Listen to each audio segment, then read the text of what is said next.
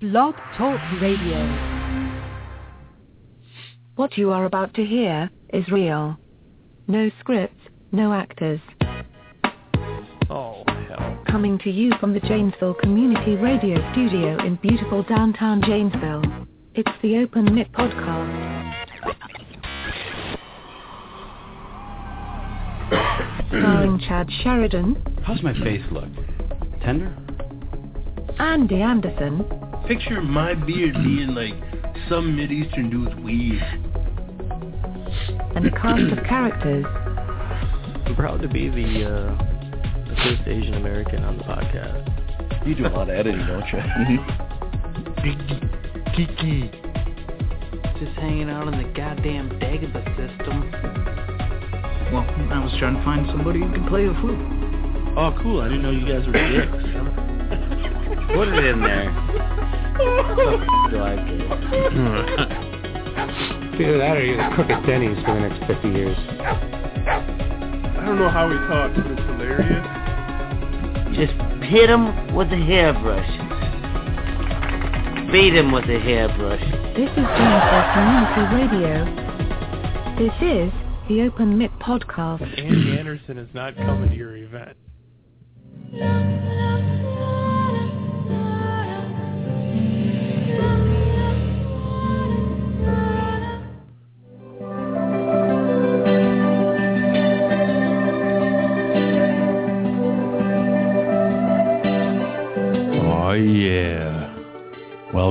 And gentlemen. What up, Chad? Says, hey, Andy, you made it. I did make it this week. You fought the elements and actually made it in. It's dangerous out there tonight, dude. Yeah. It's crazy. And you drove, how far is it usually for you to drive, like time-wise? Uh, usually only takes me like maybe 15, 20 minutes. What did it take you to, like 22? Oh, dude, it took me like... yeah, it 23, 24. uh, it took me like an extra, like an extra 40 minutes. Yeah. To get here, dude, there's like accidents all over the place. It's like an ice skating rink out there. People driving too fast. Yeah. For, Crazy. for anyone that doesn't know, our listeners out away from Janesville, both of you, here, in case you're not watching the news, it's uh, very snowy and icy. It's been, what, like negative 100 for about a year, roughly, feels like. Yeah. And then today it decided to get up to like 34 and rain. Yeah. Yeah, and last week was crazy. I couldn't even make it to the studio because the road was closed. Got like halfway here, had to turn around. Yeah. Um, but yeah, today, like I got here in the, uh, I almost got stuck in the parking lot. It's like, uh, it's like an ice skating rink. Yeah, that's the second time. Uh, one of the shows that we did not too long ago that didn't turn out well, and you'll probably never hear it, but we talked about how I got stuck too. Yeah, dude. and I had to have brother Chris push me out, and that was after being warned by a couple of people not to park in the parking lot, and I'm just spacing out on my way here. Park, boom, up against a snowbank. Yeah, dude. Dare. Homeboy's got to toss down some salt. You know what I'm saying?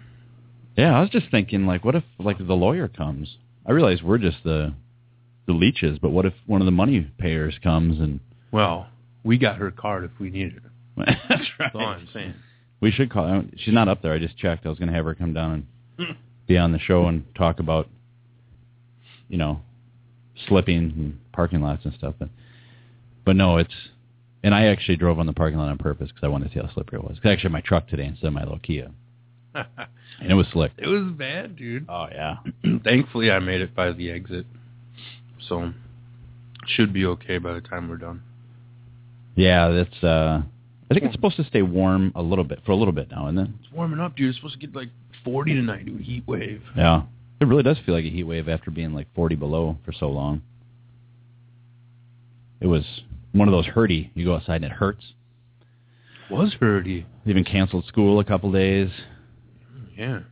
We got a actually I got a weather report here that one of our faithful listeners and artist, the guy who drew our original picture, uh, sent this to us. And this is a little something about the weather here. This is a North Dakota weather alert from the Weather Center in Crystal, North Dakota. It is fucking cold outside. Oops. Stay inside, dumbass. You will freeze your balls off. This alert will expire in May. Stay tuned for further updates. And that was in North Dakota. Now it's even colder in Wisconsin. Sorry about the curse word there. I I forgot. Uh, That's just how they talk there. I don't know. That's North Dakotan for It's like cold. common language there. So yeah, sorry about that. Now coming up, we have some guests calling in, but they also got stuck in the weather, so they're going to have to call. But uh, who do we got coming up, Andy? We've been having some awesome guests lately, dude. yeah, we have. Um, tonight, there, well, we have uh, calling in is uh, there's a new TV show, a new sitcom they're trying to make. Um, it's called uh, Rock in a Hard Place, and uh, it features uh, one of the Baldwins, uh, Stephen Baldwin, actually, um, as the main character. And uh, currently, they're uh, uh, trying to raise some funds on uh, and votes on uh, Kickstarter.com. And tonight we actually have we're actually going to have the uh, the director of the show, um, Keith uh, Romine, and uh, the producer uh, Berdella Endres is going to call in tonight. That's going to be great. So uh, that's going to be pretty cool, and we're going to get to to learn all about uh, how they make a TV show and basically how you start from from scratch and get it off the ground and get it uh, you know pitched to uh, stations and stuff like that. That'll be interesting. That's. I'm going to have a lot of questions for them. Yeah, right now I guess today um I got a message that said that uh, currently they uh they reached their uh, their current goal for uh, for uh, Kickstarter to back the project. Oh, no kidding. Um, so that's really cool. So uh, thanks to everybody. We've been we've been kind of trying to share stuff uh, on Facebook and Twitter about it um, uh, for the last week or so. So uh, thanks to everybody for uh, going there and checking that out and, uh, and donating and, and liking their stuff. Yeah, let's keep it going. I got to grab a pen. One second here. oh. Oh, what I do with my pen?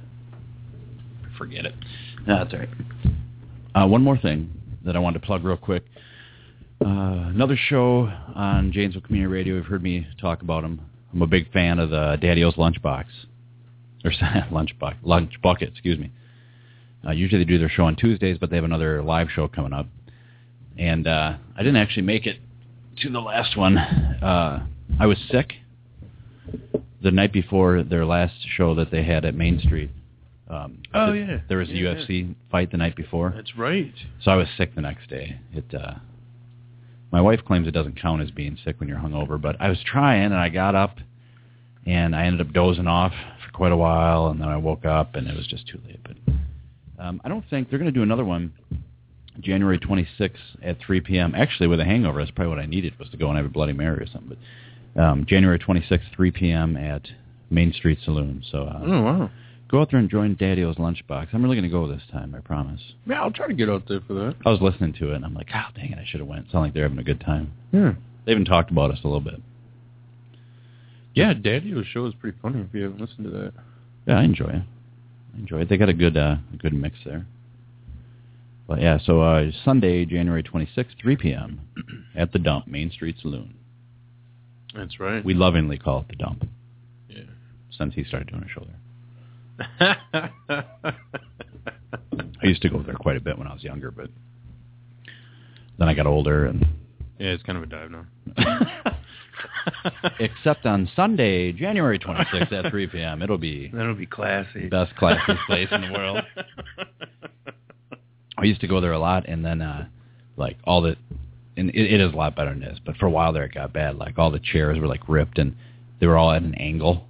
So you go sit at a bar, and you feel like you're sliding off all the time. Oh yeah, yeah. I'm like, come on, man. And then I added up how much money I spent there, and then realized like, I, s- oh, a lot of money. And I'm sitting on chairs where I'm falling off, and I'm like, all right, I've had about enough of this. And then they fired all the bartenders for some reason. So Supposedly they have free Wi-Fi. they do have free Wi-Fi, and if you're going out there on Sunday, January 26th, 3 p.m., uh, free smelt.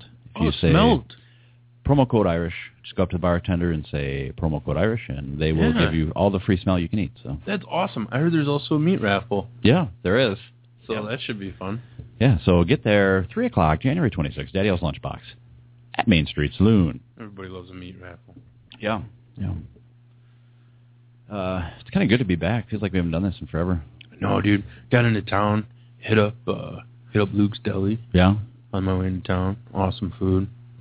Got my eat on, you know. It looked good. You were enjoying some cold fries here. Oh yeah, dude, cheaper. If you ask for the cold fries, it's a little Right. cheaper. Make sure you make sure you pick that up when we leave too. Yeah, I will.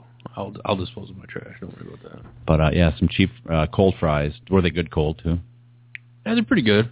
I mean, I, like that place. you know, anything cheaper tastes better. Yeah.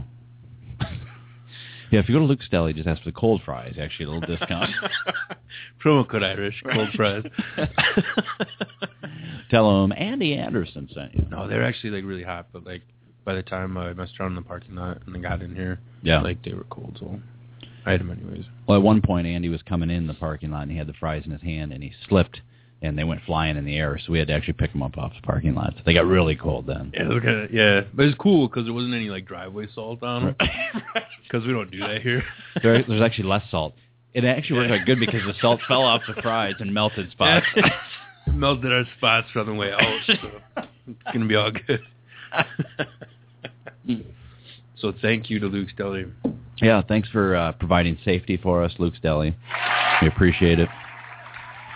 Um, yeah, so last week we come coming off a show where uh, we had Ryan Sahanik on, the stunt driver. Oh man, I can't wait till his uh he's getting his record, dude. February first. Yeah. It's gonna be awesome on Fort Atkinson. Yeah, I got a lot of good feedback on that episode, and a lot of people looking forward to him coming back on. He said he would.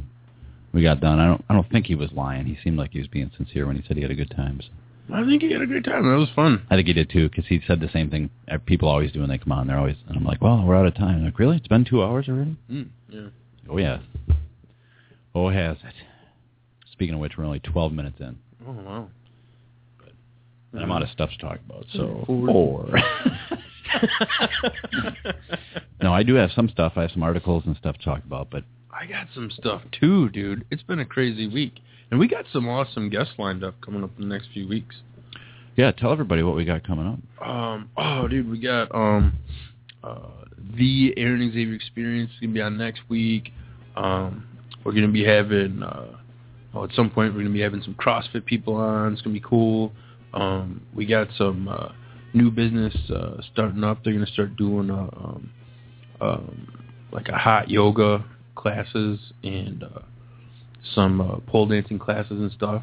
They're gonna come on and uh, and join the show. I wonder how strong the ceiling is here. In uh, oh, we're uh, coming to you live from my office, JVL, three two one East Milwaukee Street, Janesville, Wisconsin. But would it be strong enough to put a pole down here so they could demonstrate a little bit? Um, yeah, I don't know. I don't know if that's allowed here. What if we took it down? You know, let's just let's. I'm gonna whisper this. Why don't we just put it up and then we'll take it down when we leave and they'll never know. That's a good idea. Maybe, maybe we could borrow movies. Yeah, that's a good idea too. Then we don't have to buy one. We can black out that window there so nobody can look in. Yeah, dude. All right, we're gonna do that. Okay, we're back. and we're back. Not that we need to black out a window, but No, we have a lot of cool guests Exercise. coming up. It's going to be pretty awesome.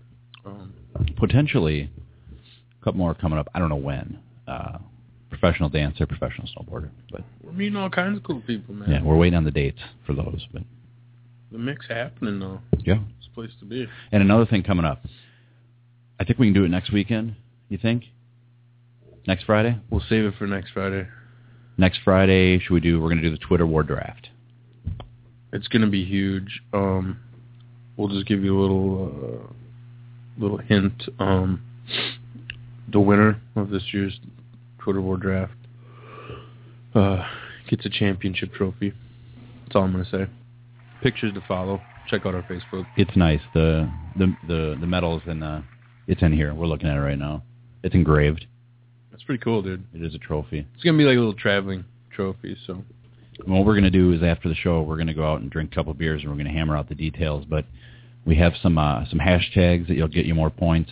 Um, I think we're going to try to do a scale, uh, a scaling system, so you get more points per followers that the celebrity has that retweets you. Sure. 'Cause it's a little easier to get a verified person with a hundred thousand as compared to one with like two and a half million. Um, speaking of which, I came up with a new hashtag over the last week that I think I'm going to use quite a bit. And it was I don't know if you saw it, but it's it's pound walk off. Oh yeah. Yeah. So Oh. this is my hashtag. Uh, a lot of times on Facebook, I'll be writing back and forth with people. We'll be joking back and forth, you know, kind of zinging each other back and forth. And when I have the final zinger that I know nobody can outdo, walk off. It's a walk off homer right there. So, so if you ever see me write pound walk off, I feel pretty good about my tweet or uh, comment. yeah, I got a couple of hashtags I've been playing around with too in the last couple of weeks. So uh, we might have to get a list together. Yeah. Yeah, and if you're interested in doing that, let us know. I know there's the the three of us, Dick Bodog, me, and Andy, from last year for sure. And if anybody else wants to get on board, go ahead. And if you don't want to, that's fine too. But it's fun to watch. And I've been I've been testing the water. I don't know if you've seen my Twitter lately, but there may be a certain uh, adult movie actress I've been testing the water with to see if I can get her to tweet me back because She's a mess. Well, they all are. Verified? Oh yeah, Mm. Verif- big verification on that one. Um, I haven't yet, but I think I think she's she's a mark. Okay. I think. But and I got a couple more. But the thing is, with our new, uh, what you know, what, we let we'll post the rules on the Facebook page before, so the people that do want to draft can use that as a as a gauge to who they're going to pick. Sure. Because I'll tell you right now, the more followers the celebrity has, the more points. And I'm thinking team vote on accounts that aren't technically verified, but we know that they're the real account. Yeah, yeah, we can take votes on that. There's Yeah. going to be a couple of those in there. Now you had a a sleeper last year, and that was your uh, your Pete Lee, Janesville's very own Pete celebrity. Lee. Pete Lee. He Just tweeted me tonight, by the way. He wasn't verified at the time, but by the end of the Twitter war, he was verified. So I Andy got the point, snuck him in there, Yeah, dude. worked out good. He's actually performing tonight at the uh at the Armory. yeah, I wish we we should have gone and interviewed him or something. No, we'll get him next time. But. Yeah. Now, did you? Are we going to be able to pick the same people we did last year, or we should we say no to that? Um, no, I mean, I think uh, you know we're gonna have we'll get more points, you know, for our draft, like our Right. well, like our fave five or something like that. Mm-hmm. Um, so we'll get more points on those, and then I think you can still get other tweets from other people. Oh yeah, you just it'll just be like double points Yeah, for the for your five. from your five, yeah. And uh, I don't know. I mean, I think we could get last year's people if you wanted. Yeah, I won't be picking War Machine because if anybody remembers that from last year, he actually blocked me for some reason. He didn't block me during the when it, I didn't say anything bad to him, and he blocked Blocked me. you like a month ago. Yeah, I said some horrible stuff to him, and he never blocked me. But then out of the blue, I got the old blockaroo. It just finally sunk in. Yeah. probably. I just realized I hadn't seen anything by him in a long time, so I went to his account and and Yeah. I tried to smash him a couple times, and every time I tried to tweet, it just said, uh, "Twitter has encountered an error." Hmm. And then as I looked into it, I'm like, "Oh, he blocked me." Yeah, I was way off base last time on a couple of ones I picked too. Yeah, So I'm gonna try to draft a little better this year. yeah. So what you want to do, people out there in Twitter land, go out there at least for your draft picks. The rest it doesn't matter. You can just do uh, carpet bombing. Um, go out there and just check. What I do is I look for celebrities, and I'll click on them, and then if you scroll down, you can it'll suggest other celebrities to you. So you can keep checking and keep checking. You find the ones that you see are retweeting a whole bunch of stuff. You pick them, and that's that's where it's at right there. Yeah, yeah. Because some of those people are real desperate for anything. They'll retweet anything. Not all of them. Hey, if anybody wants to call in, it's three two three five eight zero five seven six nine. Which is actually a local number. If nobody knows that or not, it's not really. I wouldn't think so. With uh, Who knows? Give us a call. It's a number in India. It's three two three five eight zero five seven six nine. International rates apply. Yeah. You can Skype us, and there's probably a chat. Oh, I'm going to open up the chat room. I don't know. You know what I started doing I forget a lot, but last week? Um, when I called in the show because I have so, uh, I have poor reception from my house. hmm I uh, I called in from my computer, and I got a uh, an account on a three month subscription to Skype, where you can actually dial phone numbers um, from Skype, and uh, for like eight dollars. really. So you unlimited calling for uh, like U.S. and Canada for uh, three months for like eight bucks, Yeah. and it works really good. You know, I got that nice microphone Yeah. and uh, just some headphones, and uh, I've been calling people all week. It's great. Yeah, I talked to Andy after the show, and it sounded perfect. Yeah. It didn't sound too bad on the air. There's, well, with Blog Talk, there's a the big delay all the time when you're talking, and it seems to come and go. Sometimes it's bigger than other than other times, but it sounded fine. Yeah, it's great, dude. I've been having uh, had some conference calls on there. um, just some business calls I had to make, and uh, finally didn't have to be like, "Oh, can you hear me? Can you hear me?" Yeah. Uh, dude, my signal keeps dropping all the time. Yeah. Pretty bad, huh? Yeah, but dude, Skype's the solution, man. It's pretty awesome. Check that out if uh, if you're having the same problems I am. Yeah. I haven't. Well, it depends. Sometimes I do, but it all goes back to the dumb phone thing. But but yeah, it's uh, been a big week here on Janesville Community Radio. We opened up another Blog Talk Radio channel or uh, account just because you can only have so much in each account, and they Oh man. they started a fitness show on there. Yeah. Um, did you get a chance to listen? I didn't get a chance to listen to it. No, I didn't. uh Well, I was looking at the uh at account one's uh iTunes feed, and I couldn't find the feed for the other one. Oh yeah. So I didn't. uh I didn't get a chance to check it out yet. But I was listening to. uh I don't know. There's a new social media show I was listening to, I heard that. and uh that was pretty interesting. Now it sounded to me like it's just a couple little kids. Yeah, I'm pretty sure it was. Yeah. Yeah. They were. uh Let me see if I can bring it up here. I don't know who they were, or Uh, Yeah, it wasn't advertised. I didn't see. Yeah, I didn't see announcements for it, Yeah, yeah. but it was called Yin Yang.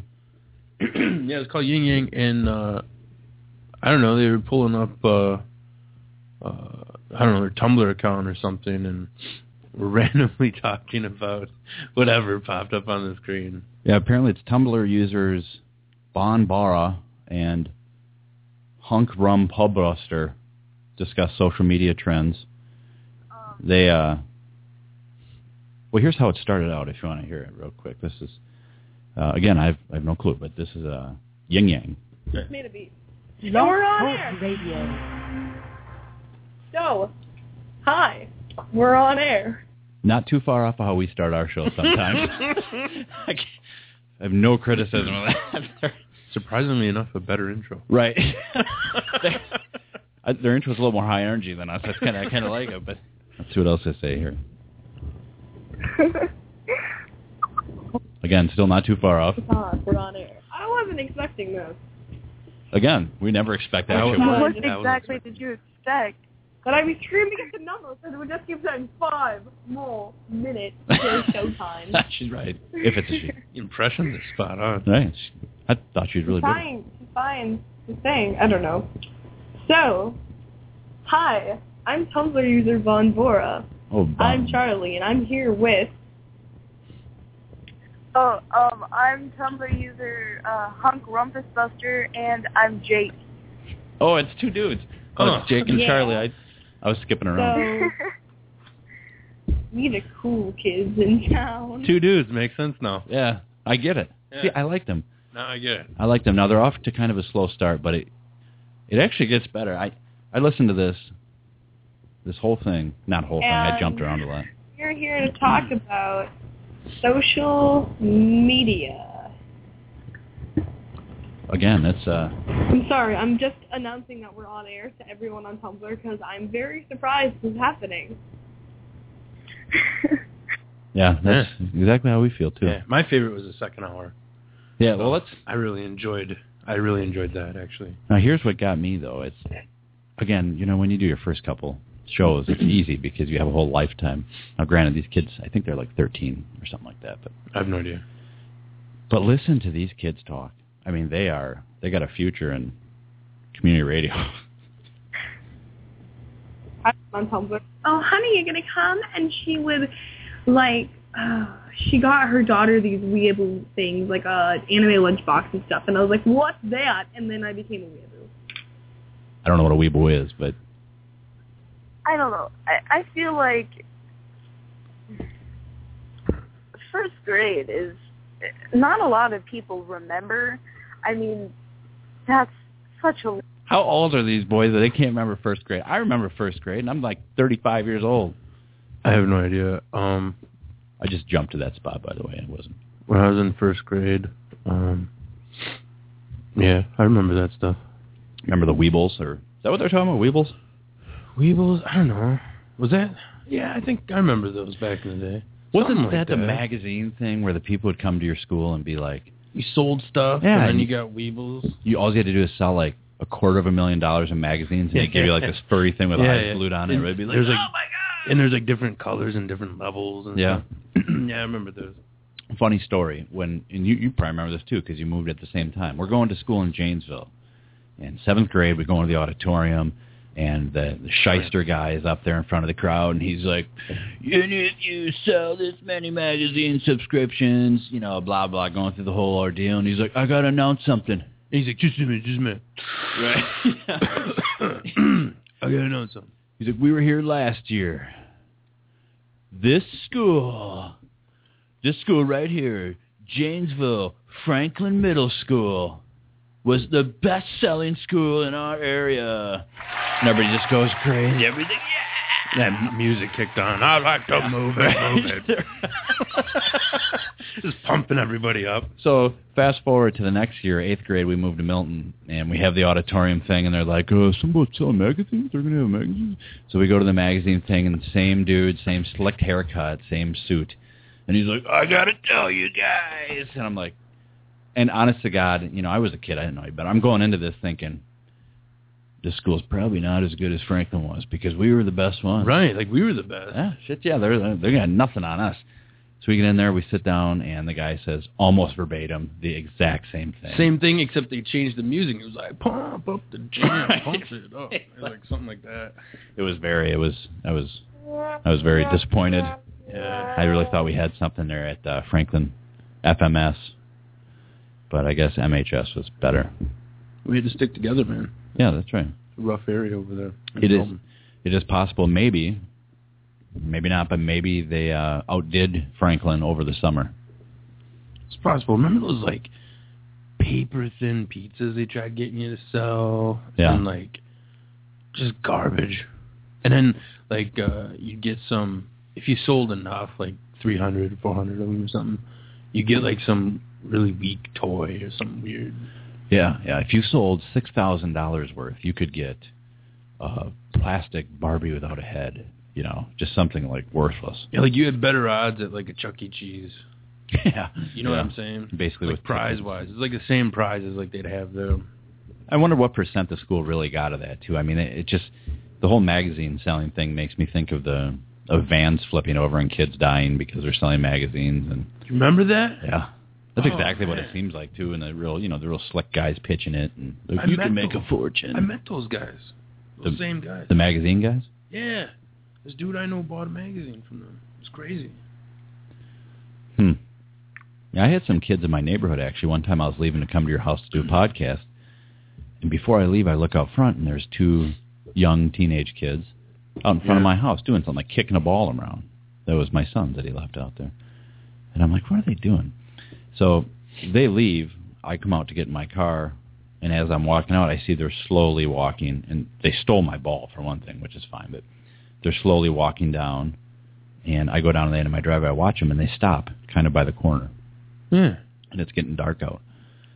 So I'm like, well, you know what? I don't know. But the old man in me couldn't resist, so I get in my car as I'm leaving to go to your house because I'm thinking, what are they doing? So I stop and I pull over and I'm like, hey. And the kid, the one kid's like, hey. I'm like, what are you doing? And he's like, nothing. We're just sitting here. I'm like, why are you sitting here? What are, what are you doing? And the one guy goes, we're waiting for a ride. And then the other, he was starting to get mad at me. and then the other yeah. kid comes up and he goes, "Oh, we're uh, we're door to door salesmen. We're just waiting for our ride to come pick us up." I'm like, "Oh, okay." I'm like, where'd you get that ball? Kid goes, "I don't know. We found it, like in front of the White House down there." He's like, "No." I'm like, "All right." I'm like, "Be safe," and I just left. But I'm like, I didn't want to start a fight and have him go back and vandalize my house or something. Hooligans, dude. You got to be careful. Yeah. Yeah, nowadays, uh, you know, I have a, like a, a nephew that um, will sell uh, every year uh, Christmas wreaths. Yeah. You know, so we'll hook one of those up. You know, it's a decent product. You Yeah. know, you know what you're getting.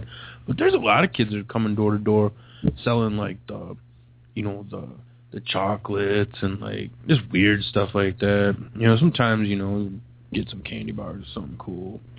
You know, get a toss a couple bucks out there. You know, but there's some kids out there this year and like last year too. They're just out there like hustling, man. This one dude comes up and uh, you know, ton of snow on the ground.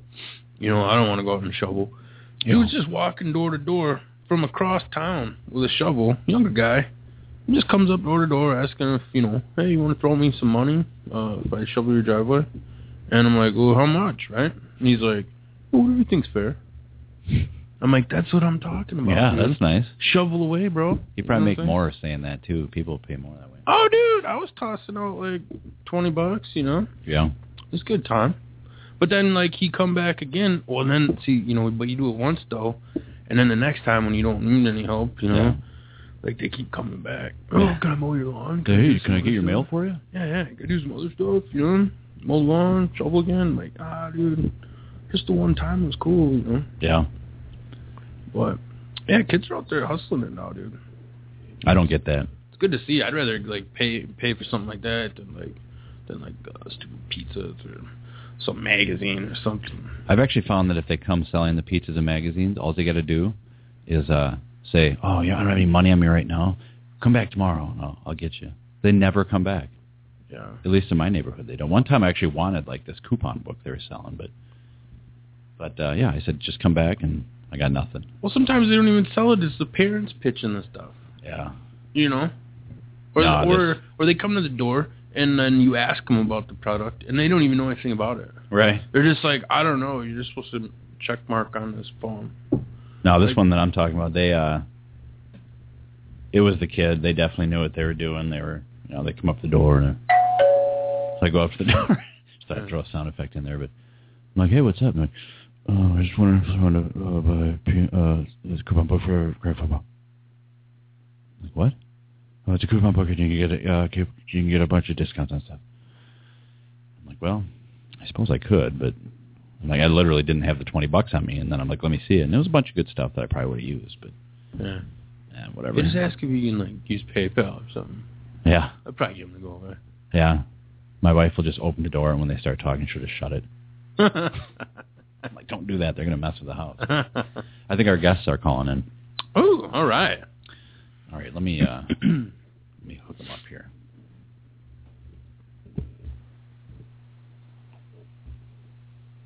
Are you there? Hello? Hello. Hey, Can you hear me? Oh yeah, I can hear you. Hey, what's up, guys? Okay, great. Hey. how's it Can you- going? Can you hear each other? Okay. Yeah. Yeah, yeah. Okay. Yeah. There, there's a there's a slight delay from when you guys talk to when we talk, but uh, we should be able to work it out. Okay, sounds good. All right, Andy. All right. Yeah. Um, we were just kind of um, when we started the show, we were just kind of telling everybody a little bit um about uh, the project you guys are working on. But uh, yeah, tell us a little bit about um, uh, Rock and a Hard Place. Like, how did you guys uh, how did you guys get started and involved in this project? Well, I think uh, it all started with the creator, Darren Marlar, and we've worked with him in the past, uh, acting on, on a few projects, that sort of thing. And this is an idea he's had for a long time, just kind of floating around in his head. About a year ago, he started working with the other writer, Dan McGowan, uh, who's a comedian. I believe he's located out in California. and we thought it was a great idea. So Keith offered to direct and produce, and I offered to produce, and it went from there. So Oh wow. it's just Now, can you gotten, it, in just a short year, it's gotten gotten huge. Yeah, sounds like. Uh, can you t- give everybody a, a kind of a brief overview of what the show is and what what it's about, like the premise of it and everything? Uh, there's the pastor, uh, Darren Keaton. It's kind of a quirky sitcom. Is the the premise is we're hoping to get it on network television, a regular series. And Pastor Keaton is a widowed pastor trying to raise his young daughter, Rachel Keaton, who's going to be played by Berkeley Claiborne, an actress and model in the Chicago uh, Chicago area. And he's trying to raise raise her, and he's got his live-in mother-in-law that pretty much can't stand him, never liked him to begin with, was never good enough for his daughter, and now, of course, that his, that her daughter's passed away, she's all the more bitter and, and spiteful, and so he's got that going on, and then his dear friend and a parishioner who owns the bar across the street from his church passes away and leaves the bar to him. And so now he's literally stuck between a, a rock and a hard place with his church, Solid Rock, and Hard Knocks Bar and Grill that he's now the owner operator of across the street. Oh, okay. You, you don't even need me on the show. She can just talk. I mean, yeah, you, you pretty much uh, summed it up perfectly. I don't uh, have anything to add, so I'll just stay quiet again. Uh, Well, I think guys? there is one thing to add, um, and and that's I think even um, Stephen Baldwin is going to be playing the role of Pastor Keaton Oh, okay. in the series. that's- so I think that's kind of important. Yeah, Yeah, yeah, we kind of missed that. yeah. How'd you guys go about getting the uh, the cast together for this? Like, what's the what's the process of uh, you know people sending in their uh, you know Well, headshots? you know, yeah. Actually, we we started over in the summer. Um, we we started a casting call um, through Facebook and through social media. Basically, um, we had uh, quite a few submissions for all of the roles. Uh, mean, meanwhile, we were uh, emailing Steven's people, trying to get him to come on board for basically just a cameo, and uh, and we lucked out, and he actually he was quite interested in the, the concept of the show, and um, you know we were very lucky to, to to snag him. And from there, we went from like a no budget pilot that we were going to show people what to do, you know, what we could do, to this uh, you know giant, massive project bigger than us. So you know now we're actually still in the process of casting, but we have uh, a lot more options as well because uh, we can pull from uh, all of the local talent. Plus, we can can uh, potentially bring in a few other Hollywood actors as well. So Ah, that's real cool. Like I saw you guys have the uh, the uh, Kickstarter project going on, and uh, I got uh, I actually got an email today about it. It said uh, like that first level that you're trying to achieve on there is uh, you guys completed that. So now like Kickstarter is gonna gonna back the project. That would yeah, be great. yeah, we actually yeah that would be good. Yeah, we uh, we actually hit our goal of fifty thousand, but uh, Berdella can tell you a all the rest about the the stretch goals. Yes, we're, we hit the goal of fifty thousand dollars. So what we know now is that the fifty thousand dollars that people have pledged, we will get. We will be able to make something. And Oh, okay. so at that first fifty thousand dollar level that we're going to get, we'll be able to make a short form of of the pilot, or we may even go with something that's based in the world of Rock and a Hard Place that actually occurs shortly after the pilot. We want it. We'll find something that's a, a perfect representation of the series that works for the amount of money that we have for what we can make. Uh, if you don't make your goal on Kickstarter, a lot of people don't realize this. If you don't hit your, your minimum funding goal, you don't get anything. So that's what's such a huge deal about hitting this first goal is now we know that we're going to get that fifty thousand dollars that people have pledged. But we're only going to be able to make a very short version with that. Okay. So that's where our next goal comes in. We're it, our next goal is to hit a hundred thousand dollars, and we only have six days left to do it in. And at that point, we'll be able to make at least a half-hour, complete half-hour sitcom pilot.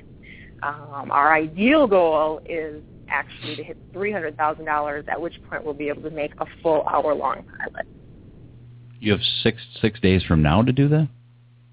Yes, we have until January 16th. Uh, the entire funding duration is 30 is was 36 days for us, and we Uh-huh. have six days remaining. January 16th, uh, right about I think that what is It's it? like seven or eight p.m.? o'clock. Yeah. Okay. Yeah, on Thursday, January 16th is the end. So everybody race to, to www.rockandahardplacetv.com and pledge a lot of money right now. Well, what's cool Yes, about I- this, what's What? cool about this is, um, you know, I might actually have to go on and pledge again because I noticed that uh, there's actually a lot of different pledge levels that you can do, and like you can actually get some like you guys are giving away like really cool stuff, like uh, you know autographed photos of the cast, like even like uh, at some point if you spend uh, if you pledge a certain amount, you get a uh, maybe like a cameo spot on the show, um, like all kinds of cool different levels and uh, cool things you guys are giving away. Yes, definitely. Well, thank you for for reading those. Um, yeah, and actually, people- I was going to say thank you so much for uh, actually being one of our backers. Uh, uh, we've been on so many, actually, radio programs, and they've actually not actually even backed the project. So and you're Oh, no. one of the few that have actually backed it. So thank you. Oh no I mean, problem. actually, Darren was on. I was going to say Darren was on a, a show a couple days ago, and the guy is actually a really huge supporter. I, I can't remember what the name of the program was, but yeah, he he did a, a really awesome job of backing us and getting supporters as well. But uh, yeah, I can't thank you enough for being a backer. And uh, like you were saying, uh, walk on roles. There's some really awesome perks. If I if I uh, if we hit the three hundred thousand, uh, Berdella has uh, said that she would uh, wrestle you. Berdella will not do whatever it is that Keith's about to promise Berdella will do. All right, it's a deal. That's awesome. Oh, we can definitely make that happen. Yeah, there's a lot of cool stuff on here, and it it's cool because you know it gives uh, uh, people a chance to get involved with uh, you know a cool project from the ground floor, you know, and then uh, then you know that your pledge went to uh, you know making something happen and possibly actually being on TV like an actual show, and then like you can tell people about that. And I know like when I um you know when you pledge it it lets you put a tweet out and stuff like that. And I know like I tweeted about it like right away and uh like my Twitter was like blowing up for like a good few hours as people like re- you know messaging me about it and stuff like that and like that was pretty cool. So like I think a lot Awesome. of people are re- a lot of people are really interested in it and and want to see it succeed, you know. Yes. Well, and we're always we love to see where uh, where our backers are coming from. So everybody that pledges over the next uh, hour and a half that we have left here should definitely hashtag that. I believe it's OMP for Open Mic Open Mic, Mic Podcast, Yeah. so that we know that you know we know that they heard about us. You know, right here listening on on Janesville Sure. Community Radio. Yeah, and uh, yeah, definitely do uh, do that. And then uh, has uh has Baldwin thrown a tweet out there for you guys or? He has. He's tweeted uh, a few a few tweets, a lot of Facebook posts, a lot of Facebook posts from Steven. Uh, but he's been on on occasion on Twitter talking about what he's what he's doing. He's actually we're opening tonight for Steven um, on the the Open Mic podcast. He will be following us up at ten o'clock tonight on Fox News Red Eye uh, right afterwards. it's 1 everybody a.m., can head ain't on. No, I believe it's 10 p.m. Central, but Oh, okay. Cool, cool. That's cool. Now I would I think with this wrong. thi- this project that you're doing, it's not it's not necessarily. Uh, I mean, it's it's got a religious uh, tone to it, but it's not like you guys are making fun of a, a reli- I mean, it's. I, I guess what I'm trying to say is, I'm. sup- You got a good cast here. I was looking at the background of all the actors and everything, and I mean, these, these are legitimately religious people, and I, I would think you know some of the churches and stuff would get behind you a little bit because it's not like you're. I mean, you- you're not making fun of it by any means.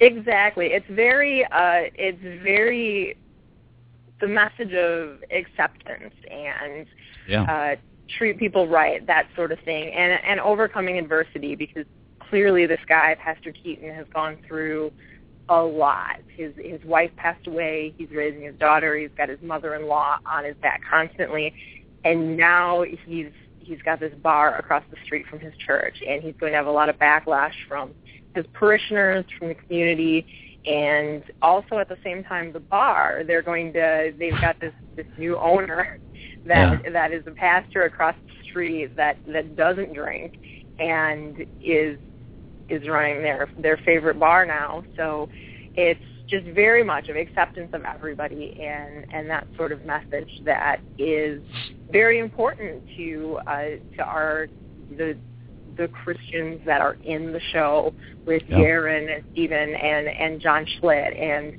all of these people that are uh, are very strong in their in their faith. These are the messages that they want to get out to people, but that are also important for Keith and I to get out to to people that uh, people that are religious and people that that aren't. Yeah. It's it's for everybody.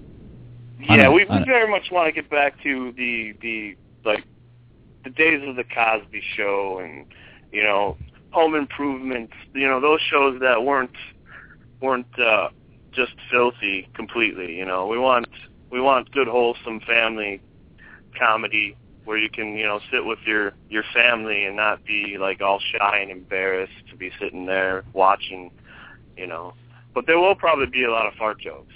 Yeah, there's got to be a couple. now, I, on a side note, that's irrelevant to the show, kind of. Um, am I the only one that thinks that John uh, Schlitt looks like Stephen Perry from Journey? You know what? I, I was actually like comparing him to Rod Stewart. Oh yeah, I can see a little Rod Stewart. When I I mean, first I, I his, see, I see him, yeah, like that. But uh, yeah, John is amazing. I've I've only actually got a chance to actually speak to him a little bit at our open our, our open house slash uh, Kickstarter launch party, and yeah, he's an incredible guy. Um, we were He's so a mus- lucky to have him. he's a musician too, right? Yeah, He yeah, is, I've, yes. honestly, I've only Four- listened to a little bit of four his stuff. Grammys. Yeah. Four Grammys. Four-time Oh, wow. Grammy winner. Yes, and it is just being in a room with John. He is he is that charismatic person that just stands out to everybody. Everybody in the room knows where he is at any gotta- point in time, and he's just the nicest, kindest person. You got to find a way to get to his house so you can at least hold the Grammy. Yeah. Get your picture yeah, yeah. I was gonna tweet him. I was gonna tweet him to send us pictures, but apparently we already have those pictures that we haven't been really putting up yet. I don't. Why haven't we put those Grammy pictures up yet? we'll have we have that we have so much footage from just everybody from the event from uh what people have sent us videos you know saying you know please back back the kickstarter we haven't even gotten through half of them yet we're still still working we just put up actually a new video just uh, just the other day on the uh, so everybody should take a look at that on the on the Kickstarter page. Brand new video, Stephen talking at the Kickstarter event that was in Rockford on December 16th. Uh, talking Could you even act uh, with John Schlitt on camera? Berdella, do we have a perk where they could that? act with John Schlitt? We we do. We have a Oh. we we're calling it a featured extra role. It's one of the perks at the two thousand dollar pledge level, I believe, and they'll guaranteed to be to be in one of John's scenes, which John will have a very uh, uh, a limited role in the the pilot. So that's a pretty That- exclusive opportunity there. That whole thing is a great Shameless idea. How plug people number can, one. Yeah, I yeah, mean, how how people much, can uh, and get stuff. That's a great idea. That's like uh, that's like new age stuff. I I hope this takes off because that seems like something that could really be the start of something where people, you know, it's like a grassroots type thing where you can pledge your way into it, and that's fantastic. Yeah, like how can Chad and I like how much do we got to donate to be like bar extras? like we're really good at that. I I mean, this is strong. You know what? We're play. actually uh, that's one of the uh, the perks that we're going to actually open up. I think in the next day or so for an extended goal back. I think we were going to rework that a little bit. I, I'm not sure what the level was going to be. Bordella was uh, was coming up with that on her own and uh, was going to talk to me and Darren about it. But uh, yeah, Bordella, do do you remember what what what the idea was? Well, we n- have right now. We have the just a blanket featured extra roles at uh, at eight hundred dollars, and Uh-huh. that you're just you're guaranteed to be used for a day as a featured extra somewhere in there. And we haven't, um, but we're we're kind of surprised. We're not getting a lot of attention to that just yet. And I don't know that if people just don't realize, Stephen Baldwin is the star of this show. Yeah. He's going to be in almost every scene. So if you're a featured extra, that means, and for a full day, we're going to be working on more than one scene. You're probably going to be in a scene and on set with Stephen Baldwin. We didn't guarantee it great. just because Yeah, we didn't, you know, I mean, we didn't want thousands of people pouring out of the woodwork because we just don't have room for that many. But um, yeah, I'm really surprised that those haven't just sold out altogether yet. And Yeah, so that's we're kind of looking at a couple well. different ways that we might be able to rework that to kind of point out, you know, hey guys, do you do you realize that you're going to be on set with Stephen Baldwin for just eight hundred dollars? Yeah, get to be on yeah, and you're going to be maybe- featured on screen with him. Yeah, maybe share some catering or something. Yeah, craft services. That's Mhm. awesome. Yeah. Yep, exactly. Yeah. And that is that's part of that. Um, as a featured extra, you'll have lunch with the cast and crew. And if yes, for anybody who has not had craft services, I was actually um, I was a featured extra on Boss with Kelsey Grammer, and Yeah. I have never eaten so well in my entire life. As as this, uh, plus we were entertained by um, by Kelsey Grammer singing through uh, through lunch. So it's Oh, uh, it's a, a really incredible thing to get to go to go be a, an extra on the set of a major production and get to see what's going on, get to hang out with the cast and crew, and you know. Did you get to meet knows, Kelsey you Grammer then? know. I did, yes. That that'd be a big I deal. to on meet screen Kelsey. with. Yeah, she was on screen with him. Yeah, and and Oh, no. for those of you who Oh, don't wow. know what uh, a a featured extra is, it's basically uh, somebody standing in the scene. You'll actually be on screen with Stephen Baldwin or John Schlitt, depending on whatever scene you you got put in. But being featured means you'll actually be seen in the frame. Wow, cool. How did uh, how did like how did you get involved with something like uh, how did you get involved in uh, you know getting in uh, films and things like that? Like where does one start? Yeah, Well, for for me, Keith I, I, I that's started. actually- that's yeah, very I was gonna different. say, I'll let very Keith go different. first. Yeah, I've- basically, you know, I started out uh, as a kid. Uh, you know, my parents had the old school VHS, like the cord was attached to the camcorder, and you Mhm, recorded sure. right to the VHS. You know, and we would make these ridiculous little like spoof, like the Late Show. You know, just ridiculous shows called like Bird TV and uh we'd make spoofs of Superman or whatever with this camera. And we just uh from there we branched out and just kept making movies. Like one of our first earliest works and you know I probably shouldn't be saying this but you can find it on YouTube. It's called Till Death. It was back when we were in in high school. It's just uh you know a couple of high school kids learning how to make movies and you can you can see at the end where we use a a actual firecracker to use for a squib to blow up uh to blow up a, condom filled with fake blood. That was one of our earliest squibs. Yeah, it's it's completely ridiculous and it's uh uh but yeah, some of our earlier works uh and yeah, it's just uh from there we just kept going and going and, and you know, I got a job at the movie theater in, in the Rockford area and I, I pretty much watched every movie that came out from like 1994 till 2000 for free.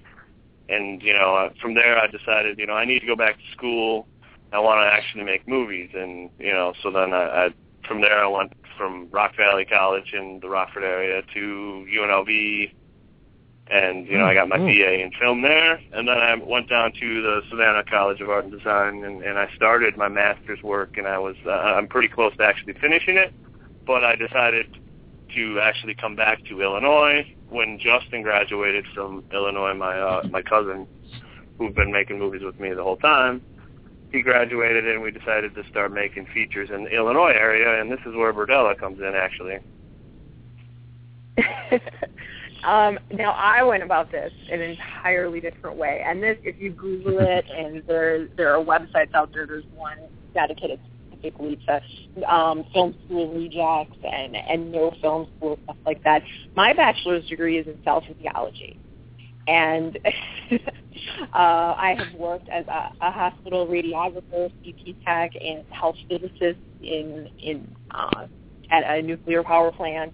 So my background has absolutely nothing to do with film. I started, I actually answered a casting call for extras for an independent film for Justin, uh, Keith's cousin, and I just was absolutely amazed. I never realized everything that went into making a movie and acting is actually I used to be like the the most outspoken person and now I'm so much so much more shy. I was uh, it took Katie quite a bit to talk me into being on the uh, the show. It's so much more humbling when you realize that uh, sure you're the one on screen, but then there are about a hundred people standing around you. For everybody you're, you're looking at on television, there are about a hundred people around there that are making that happen, and it's just amazing. And I I just fell in love with uh, the atmosphere and the creativity right from the start. So from there, uh, I actually rode with Justin up to Milwaukee for that film, which was Afraid of Sunrise, an independent film that was Justin's first uh, first feature, and he, you know, was talking to me, explaining to me everything that went into it. So I got kind of a exclusive behind the scenes look at at this whole thing right from the start, and it just just snowballed from there. I did a lot of uh, small acting roles, things like that. Went into work um, work on Boss as an extra with with Kelsey Grammer to get to see what was going on, you know, there behind the scenes. That's the the biggest reason I try to do um, acting still is to get a look at what's all going into it and the experience and, and learning from that side of things. And then I started writing and directing and producing, and it, it just snowballed from there. And um, according to these people that have lots of uh, film school experience, I have a lot of natural talent and ability. And so it just, like I said, just snowballed from there, and and here I am. So it can it can come into it from from either side. Either you're you go to school for it, spend loads and loads of time that way, or you spend loads and loads of time independently working and, and learning and kind of working your way into the field that way. So that's the way I went. yeah, that's really cool. Um, you know, it's, cool to hear about, you know, two people like like doing the same thing that came from that took two completely different paths to get there. And uh, you know, but it all starts just with uh having a passion for what that is and like being super into it and, you know, willing to like keep coming back and coming and helping out and being involved in anything they can, you know. Um, that's really cool. What uh Exactly. With, with this rock in a hard place, give it. What's the time frame on? I was always curious how long. It, I've always heard it's a lot of work to even to get something like one of these up and running and everything. But give us a time frame of like how long you've been working on this and uh, uh, how what how many how many hours do you think you put into it? Twenty-seven yeah, a actually, day. Yeah, uh, yeah. It, it, well, you heard Berdella earlier about uh, Darren commissioning Dan to like help him write the script. That was a couple years ago, or maybe it was a year ago exactly. It was actually this has been kind of fast because that was that was a year ago. He came up with the concept a few years ago, uh, kind of played with it in his head for a long time, and then finally took that step to start writing the script. Brought Dan in to help him out, and that was I, I I know just a week or so ago he posted that it had been exactly a year prior that he made his first Facebook post about how they were beginning work writing on the script, and that's actually like I said that's kind of quick. It's really Yeah, yeah. no Uh, it is actually. That's that's a lot quicker than I thought it was. Because yeah, we started. Uh, Berdella and I actually became involved. Probably, I, I was uh, directing a film called Death 101, and uh, Darren was acting in it, and we were going to Chicago to rehearse for it, and uh, he had sent the script to me a week before, and I read it, and we dis- we started to discuss it on the ride to Chicago, and I'm like, I, I really, this is incredible. You know, I'm not, I'm not extremely religious, but you know, the messages are here. It's it's incredible. I Yeah. I, I love the message that this this uh, this project's gonna gonna bring to the world. I'd love to be involved. I mean, I would love if you'd let me direct this, and and you know, I'd even help produce it. And and usually, whenever I'm involved, Berdella uh, eventually uh, gets clued in and has to actually start to do stuff as well. And uh, luckily, she was in the car with the discussion as well. She was producing Death 101, uh, the short film that we were doing, and uh, she got involved. And from there, we yeah, we've been working uh, quite a bit lately. Uh, the producing game's a little bit different. Like you have to get all your ducks in the row.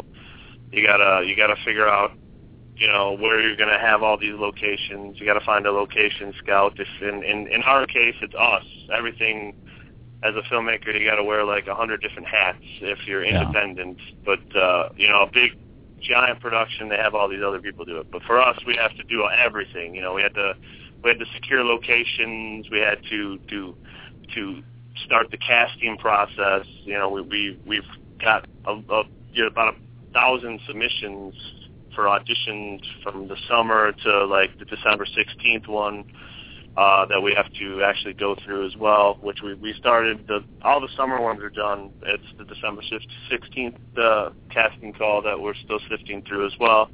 Um, there's also uh, yeah uh, finding the money. You know, Yeah. well, who who's gonna who's gonna be our uh, cinematographer, uh, sound people. I mean, there's like he was saying, there's so many people behind the scenes that have to help this actually come to life. But yeah, that's like that's just a brief glimpse of what we've been working on since you know the summer, and uh, yeah, thousands of hours. Uh, and then yeah, moving forward, it looks like we will, uh, we should be filming, should. There's always the potential for delays, things can come up. And usually it's good things. If there's a delay, it's usually for a good reason it means that there's an opportunity that you have to wait for it to come to fruition. But um, it looks like everything is in place to for us to move forward and begin filming this spring, uh, which is customary pilot season. We'll be fi- falling either probably right before or right after the standard network pilot season.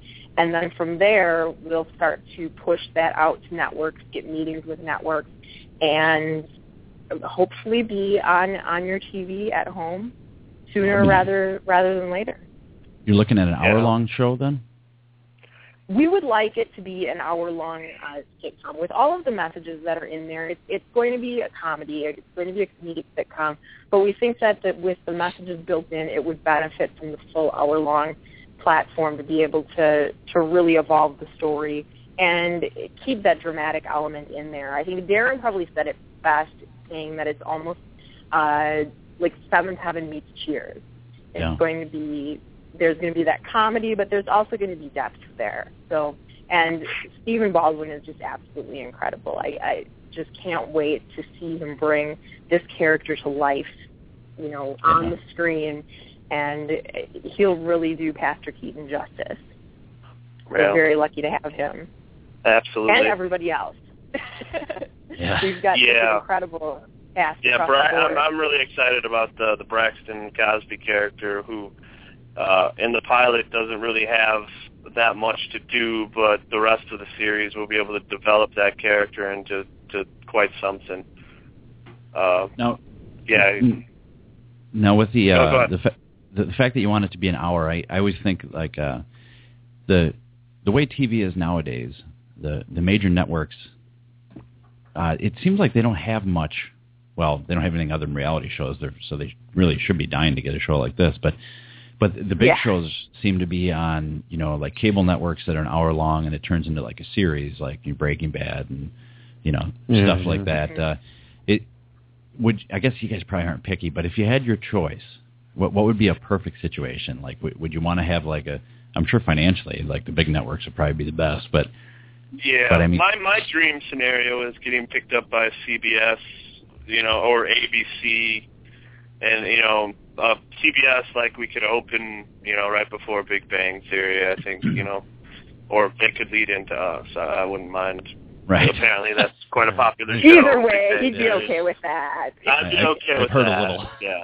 heard a little bit about that show. Cue it up on like Hulu and that's something you know i actually i agree completely with keith and the reason is um i think what always comes to my mind is my grandma who who passed away a few years ago but my right up till the end she watched i mean there were only four stations to her abc Yeah. cbs nbc uh, fox that was it and by being on one of those major networks we're going to be able to reach everybody.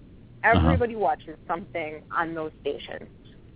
It would be incredible to also be on uh, some of, and we might actually, it might actually be more lucrative to be on some of the cable, the cable networks, Netflix, Hulu, those sort of things. We might be able to have a little bit more range to do what what we want. We might be able to have a little bit more funding, but I really think that this is something that everybody needs to see, and we're going to be able to accomplish that best by being on one of those those big major networks. But that said, we're definitely looking at all avenues, and that's something Right. that's so important about Kickstarter. With something like this, that really does.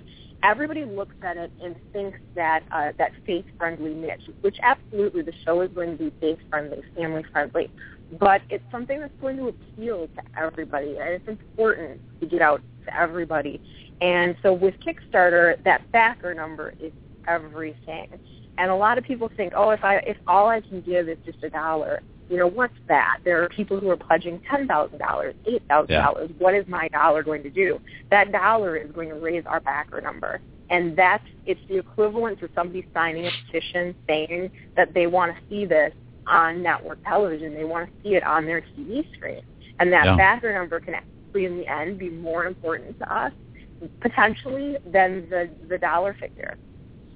Yeah, and something people need to, you know, they should realize too is, is it's as much that right now it's an independent thing. The, the more the more donations, even if it's a dollar that you get, um, it, it's a nationwide thing. So uh, a dollar would make a Yeah. difference because if uh, if three people give a dollar, that's three dollars. But if there's a hundred thousand people around the country that give one dollar, that's a pretty good chunk of money. Yeah, and plus if they're giving Oh, a yeah. dollar, giving a dollar and then sharing it Yeah. on their Facebook and Twitters and things like that, um, more and more people Exactly. will see it, and then maybe give a dollar too. You know.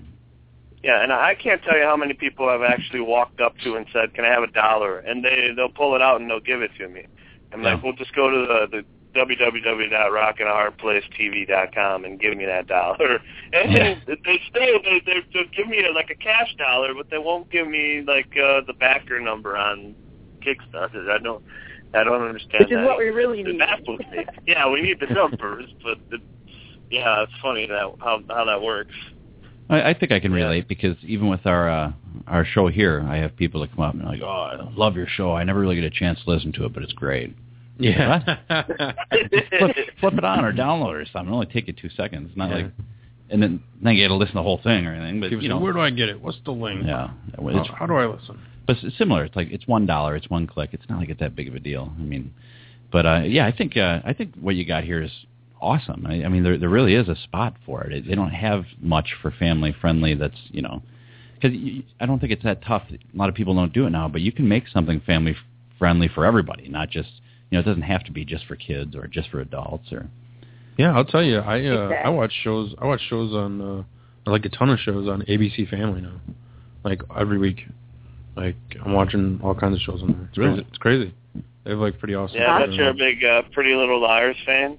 I am PL PLL dude, Ravenswood. Those are my shows, man. I got my DVR set. That's awesome. I- Shout I out to my the couple PLO seasons. fans. Yeah. what was wasn't there uh uh what was the other one recently that you used to watch that was I can't think of it. God dang. Dude, I watched Days of Our Lives. yeah, like, not days, but it was a I'm hooked Passions, on all man. these Love shows. the passions. I'm I'm hooked on all these shows. But yeah, what uh, now, uh what other uh, movies have you guys done? I know you said uh, Death 101, um, and then you were an extra in that one. But is there anything else that you guys have done that uh, that you, Yeah, We've wanna actually, talk? uh, I've actually, I've directed quite a few short films. Um, that's, I've actually uh, toured the festivals quite a bit. Um, I've actually produced a lot more uh, short films and features than I've actually done myself. Like Uh-huh. uh, Justin was, you know, my uh, film partner for quite a while, and he's uh, he's actually uh, uh, uh, one of the films I produced for him. Actually, he won Best Director for and Best Short Film at the Chicago Horror Film Festival. Oh, wow. Yeah, there's uh I'm trying to think personally, Berdella and I have uh, actually worked together on this is probably going to be like our seventh or eighth film. There's like quite a few that are still in post production. Like Death 101 should actually honestly be finished up here um, in the next like month or so, and we'll be ready to submit uh, to festivals with that. It's a really quite a great little story about uh, two t- teenage girls who are basically doing whatever they want. I mean, whatever they can to be popular, and and their goal is to get this drug called Death 101 to get into this cool kid party. Yeah. And uh, basically, they they go in search for this this Death 101, and they're pretty much doing this wild and crazy stuff where where, where it ends where they uh, have to, to to go out to the middle of nowhere and dig this stuff up. So I won't give away the ending in case you know it, it hits the festivals in the area because you know. Is there any chance that'll be coming to the Beloit Film Festival? I, well, I don't know what the deadline is for that, but uh, yeah, I, I would hazard a guess that we'll probably eventually submit that to there. Yeah. Uh, we're we're hoping to uh, premiere at like Screamfest or something like that in the fall. Um, We also uh, I just co-directed a film called Accept Not, where Berdella was uh, assistant director. Uh, that we submitted to Tribeca just recently. Um, basically, it's that that one uh, is another short film that we're hoping to uh, possibly get funding for a feature. Um, yeah, there's a uh, our big pet project other than Rock and a Hard Place has been Trapped. Uh, it's called Trapped. It's a kids horror film, basically about the.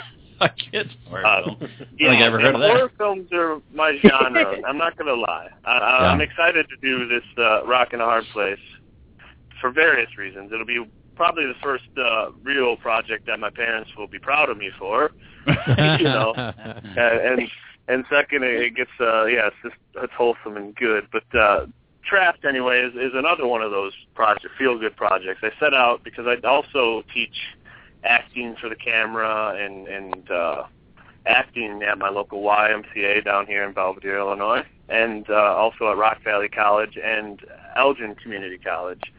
Uh, so I set out to I basically I commissioned a, a girl to write a kid-friendly script because at the at that point in my life, like you know, four or five years ago, I was just writing just straight dark horror films, and I'm like, I don't even know how to write a like a kid-friendly movie. So she wrote it, and then I was going to do it as a short film, and we started to cast it, and we had all of these basically uh, all of my students from the area, they all auditioned, and then plus we got another couple hundred from around the area that auditioned, and so we opened it up to a, a feature. Basically, Berdella and I expanded what uh, the girl I commissioned, Kelsey Zakowski, wrote, uh, and we made it into a feature. It's about uh, three kids who run away from home because they just uh, they just can't stand their parents. Each one of the parents have a different issue. You know, one of them smothering the child with too much love. The other one just doesn't understand. You know, there's just various teen issues.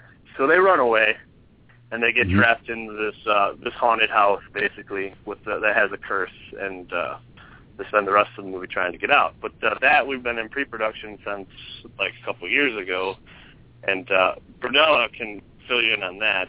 The the the paperwork upon paperwork since we uh, were accepted into uh, IFP's fiscally sponsored program, which Oh, wow. is huge. But hey, I'm rambling. Berdella, go ahead. Sorry. well, he pretty much covered it all somewhere in there. But um, yeah, that was that's kind of what I was talking about earlier. A lot of times when there's a delay with a film project, that uh, that pushes it back like this. We had originally intended to film Trapped, I think it was um, last year, uh, and possibly even longer ago than that. Uh, but then suddenly we had submitted to IFP, which is the nation's oldest, uh, longest-standing uh, independent filmmaker organization out of New York, and we applied for fiscal sponsorship through them, which basically uh, companies, people can donate to the project through the fiscal sponsor, and they get a tax do- donation just as though it was a 501c3 charity, Oh, and okay. which is normally not something that that you can do when you're giving money to to a film project. So that's huge, and also something really noteworthy there. IFP has supported some of the biggest independent film projects out there. Um, a number of years ago, now was uh, Blue Valentine was supported through one of IFP's programs, and just recently, uh, last year's Oscar nominees pretty much across the board, Beasts of the Southern Wild, had originally been supported by one of IFP's programs. So Yeah. it's really an, an, an incredible opportunity, and it's something that we're just working on taking full advantage of that, submitting to a lot of different organizations out there, and all of this stuff, of course, takes us six, eight months to hear back from. And, you know, it's just kind of a constant process of submitting to everything that we possibly can for that. And so eventually that will be, and it, it's kind of uh, funny because that goes really in a, a similar vein, a similar fan base, because Trapped is, we say horror, but it's a kid-friendly, family-friendly horror film, almost more along the lines of like Paranorman and, and those sort of things that you don't see very often, but that Uh-huh. uh, that niche horror supernatural genre is in there, but it's all a family-friendly base. Again, a- there. so it was, That's not a bad idea either. They're, like especially with all the the teeny bopper type movies coming out now to make a, a teenage horror film. I mean, obviously it couldn't be too gory, but that's not a bad idea. I mean, Mhm. you just merchandise the crap out of it and all that stuff. But Yeah, yeah. exactly. Definitely Maybe want to make a franchise out of it. yeah, no kidding. Yeah. Now you're talking about you're talking about how your uh, your big thing is doing horror movies and independent horror movies. Now, when I think of independent horror movies, I think of one movie in particular, and the guy that was in it. I'm going to see if you can guess this. Wrote a book called "If Chins Could Kill: Confessions of a B Movie Actor." Do you know who I'm talking Uh, about? Evil Dead. What's up, Yeah. Bruce Campbell? Bruce Campbell. That was one of the most interesting books I ever read, and he actually went through the whole process of raising funds for Evil Dead, and uh, and it was it was in uh, actually getting the movie together. I don't have you guys ever have you either one of you ever read that book? I know I haven't, but uh, that's Me yeah, that's a great suggestion actually. Yeah. It's I'm it's re- to pick that yeah, it's it's worth reading because he actually he he puts it all out there, everything they went through, and he kind of started the same way what you're talking about, just making home movies, and I think they did a lot of the Evil Dead on just like a camcorder before they actually shot it with wow. what was a decent camera back then, but Yeah. But yeah, Yeah, they uh, they revolutionized uh, the horror film industry, basically. yeah, and Yeah. For an in- you, indi- uh, yeah, indie horror, big time. yeah, for, for an indie horror movie like that, it, it, it's well, I, I guess what I guess something that they did was kind of play to their weakness of the fact they knew it was going to look a little cheesy. They kind of cheesed it up a little bit. Same with Army of Darkness, but but those Yeah. those are great movies. Yeah, you know, I don't think people realize like, um, you know, how much time it takes to uh, like put something together like this and jump through all the hoops and and uh, you know get get all the people on board that you need to get involved to make things happen. And uh, you know, it's pretty cool that you know you guys are telling us about all this stuff because uh, I just think that's something that um, people don't realize. You know, they just kind of you know maybe take it for granted and just turn their TV on and you know want to DVR their show, but um, just to like hear about how how a project like this is made and and and like you guys are like you're saying you have to you know wear multiple hats and like do all these things plus you probably have to like do all the social media and marketing and try to get publicity and stuff like that like that's got to be crazy too right Yeah, hours Yeah. a day, hours a day just on Twitter alone. It's just insane. And yeah, all to get maybe you know a couple dozen shares and and retweets and and backers and stuff. But then you'll have one that just breaks through and is just huge, and you know somebody with a with a million followers retweets it and and it takes off from there. So yeah, and you can see just it's a roller coaster just watching the uh, the Kickstarter page because we can see the shares, and there will be times where something does, it just takes off, and you can see the shares just skyrocket and up by a thousand overnight. And Yeah. then there will be other times where it's just like, okay, we're going nowhere. We're at the bottom of the page. Where we've been actually as high as 11th most popular film and video project on Kickstarter at man. uh, at one point. point, and then there have been other times where like we can't even find it. It's disappeared entirely in Yeah. the mix. Yeah, yeah. oh it's got to be frustrating too I hear you there. I actually got Donald Trump to retweet a tweet about the Open Mic podcast once, and I Oh, wow.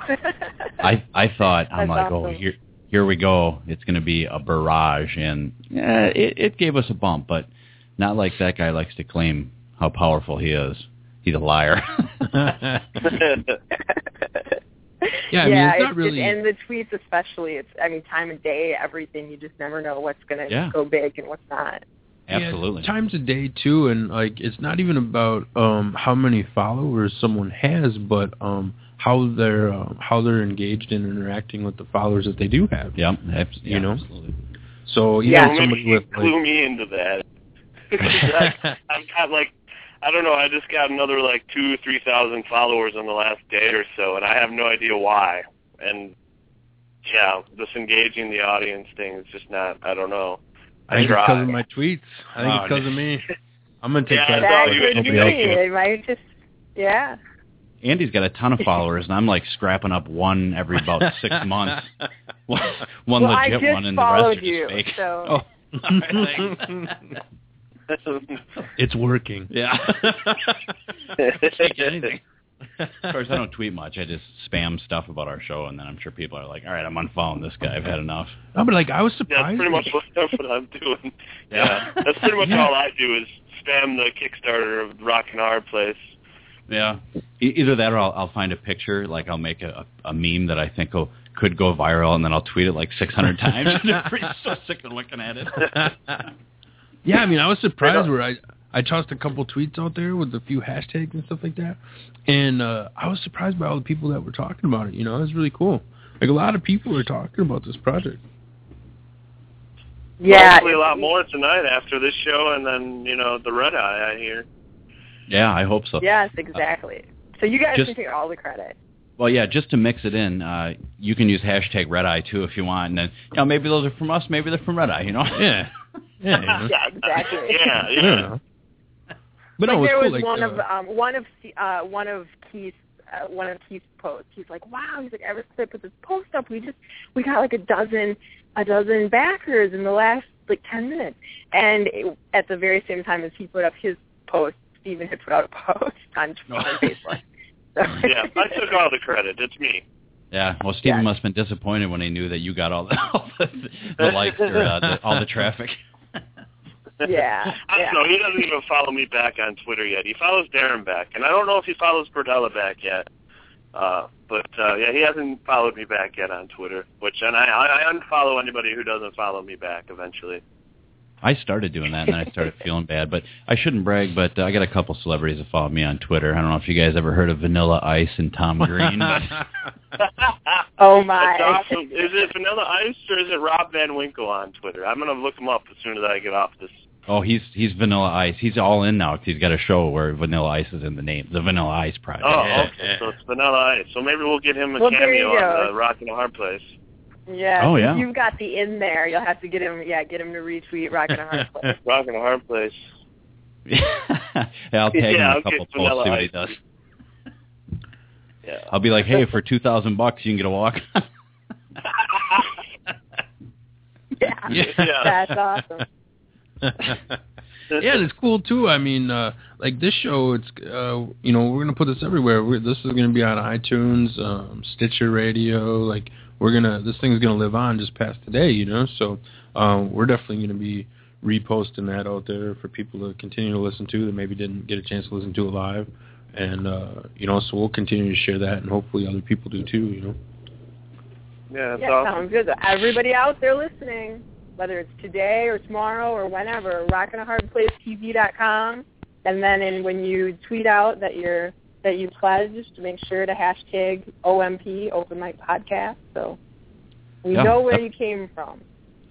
I, I got to ask you one thing too. You guys were going to come in here today, but because the weather didn't permit, would it be possible for you to come in here again? Now, I I heard you saying that you, when you were a kid, you did some Superman videos. Um, yeah, yeah. When I was a kid, me and my brother, my brother Chris, that comes on here every once in a while, we made some parody Batman videos.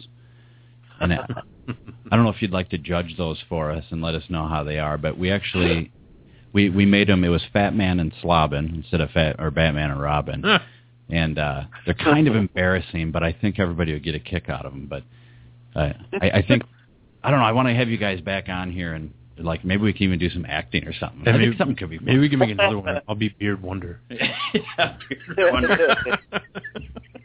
That sounds great. Yeah, definitely. Yeah, I we'll would love, definitely yeah, have to. just, love yeah, to be we on were the show actually in being there in person. person. Yeah. Yeah, it, have it's a lot Katie easier. telling me that there there are sounds that like you can't hear if you're not there in person. Yeah, well, i- if if you have headphones, you can hear everything, and you'll you'll have headphones. yeah, so. no, we got it all hooked up now, so everybody can hear Yeah. what we're doing. We got to get Oh, a speaker for okay. the, the that was studio that was back in the day.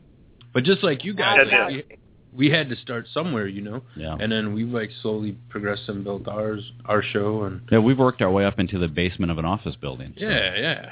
Oh, you're getting closer to like Wayne's World then. That, You know, I get so many people that say that. They're always like talking about Noah's Arcade and. Yeah, we're like this close to first floor. I'm yeah, telling you. right. Like, it's gonna happen for us one of these days. I'm on my fingers are crossed. I the one thing we're shooting for, you guys are shooting for the uh the like a network television program. We're shooting for heat. So maybe in our next studio. Yeah, we're yeah we're trying to get some heat up in here. Maybe some salt in the driveway. Right. So Heat is good. Yeah. looking for heat in a safe walkway. Yeah. That'll be our goal. 2015, things are gonna happen. Yeah.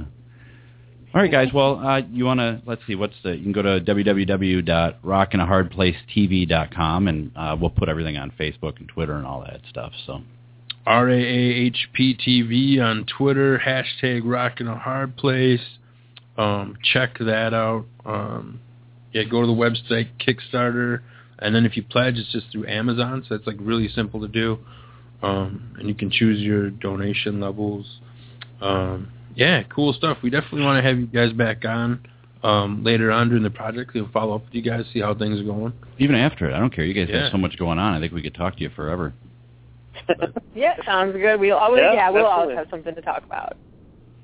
Cool. All right, yeah, cool. Well, Absolutely. we'll post all the links on Facebook, all the links on Twitter, everything, and we'll we'll try to help you out as much as we can. And everybody remember, even a dollar is a big deal. It's you know, a dollar can go a long way in this situation. So, Yes, but definitely. okay, all right. Well, thanks thanks a lot for being on.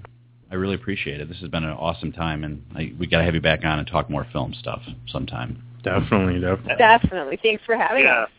Yeah, thanks for having us. Absolutely. And uh, uh, hashtag walk off. Walk off. Okay, I'm gonna write that one down so we can put it on there. Walk off. All right. Wait, that's mine. All right. Yeah, yeah, I stole it. We We were, were, we were yeah, we were listening earlier yeah, I know. on the drive home. I love it. The walk yeah, off. I, I should have hung up there, but I didn't. So I, I ruined it. Is that, isn't that how it works? Oh, you really should have. That would have been great. All right, cool. Well, thanks for coming on. Yeah. I appreciate it. Yeah, thanks, guys. Thanks, guys. All right, we'll see you later. All right, guys. See you later. All right, that was awesome. Ah, cool. Let's take a quick break here. Uh, we have Chris Shaw talking about uh, social drinkers. Uh, hashtag walk off. Sweet. Is this a party crowd in here tonight? Is this a party crowd? It's a lot of, I don't know if you feel it, but it's like a lot of energy in this room. You, they probably could channel some of this energy and start some shit. They're good. We have any tequila drinkers in here? Tequila drinkers? Ooh. Any whiskey, scotch, or bourbon drinkers? Whiskey, scotch, or bourbon? Any brandy, vodka, gin, or rum drinkers? All right. Any cognac drinkers? Two black people. All right. I like that when everybody was making noise. Cognac's going out of style. All right. Uh, anybody ever had moonshine? Moonshine? What's that? Any wine connoisseurs? Mad Dog 2020, Wild Irish Rose, Boone's Farm, Snow Creek Berry, After Light. How about Night Train? What about Thunderbirds? Anybody here like Kool-Aid? Kool-Aid going once, going twice. So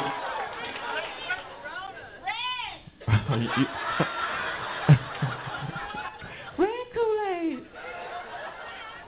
Got you. Let's go old school. We want everybody to be part of the show tonight. Any Tang lovers in the house? Tang lovers, make some noise. Ooh, ooh. All right, let's remix that. Any Poontang lovers in the house tonight? Poontang? That's a special kind of party. You gotta have a pass to get in. Any bottled water drinkers? Evian, Dasani, Irish Mountain, Fiji, Ozark, Smart Water, Jefferson Hill, Aquafina, Perrier, Sam's Choice. Yeah, I don't like to discriminate. Not part of my show. Jägermeister, any Jägermeister drinkers? It's getting louder. All right, last but not least, we have any beer drinkers in Lansing, Michigan tonight? Beer drinkers? Oh, I wasn't expecting that. All right, that was like the best response I've heard all week. Right here, you have the opportunity to upgrade. Are you regular beer drinkers here tonight, or are you die-hard beer drinkers? Die-hard, hell yeah. Die-hard means you live here in a police car. That's what die-hard means.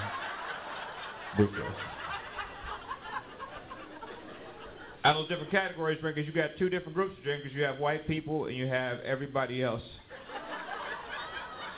I hate to separate them. There's a difference. If you folks calm down, I'll be more than happy to explain it to you. If you ever engage in a conversation with somebody and somebody briefly interjects and says, hey, there's no difference in black people and white people when they're drinking, consider that person not your friend. They don't know shit about you. There's a big difference, and everybody in this room tonight knows it is, because we all drink alcohol. We all react totally different. Everybody in this room. Black people, it's the same story every single time. No matter who you put in the scenario, we drink, we talk loud, we'll possibly make some funny jokes, we either pass out or we drive home drunk. That's the end of the story. No surprise.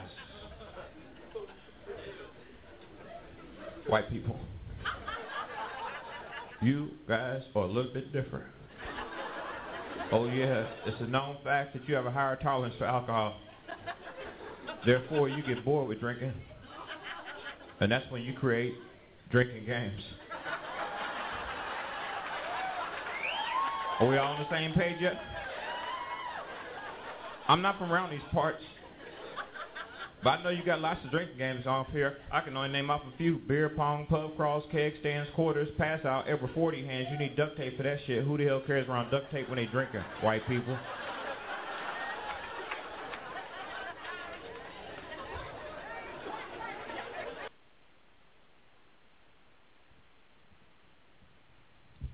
Ooh, check, check. All right, we're back.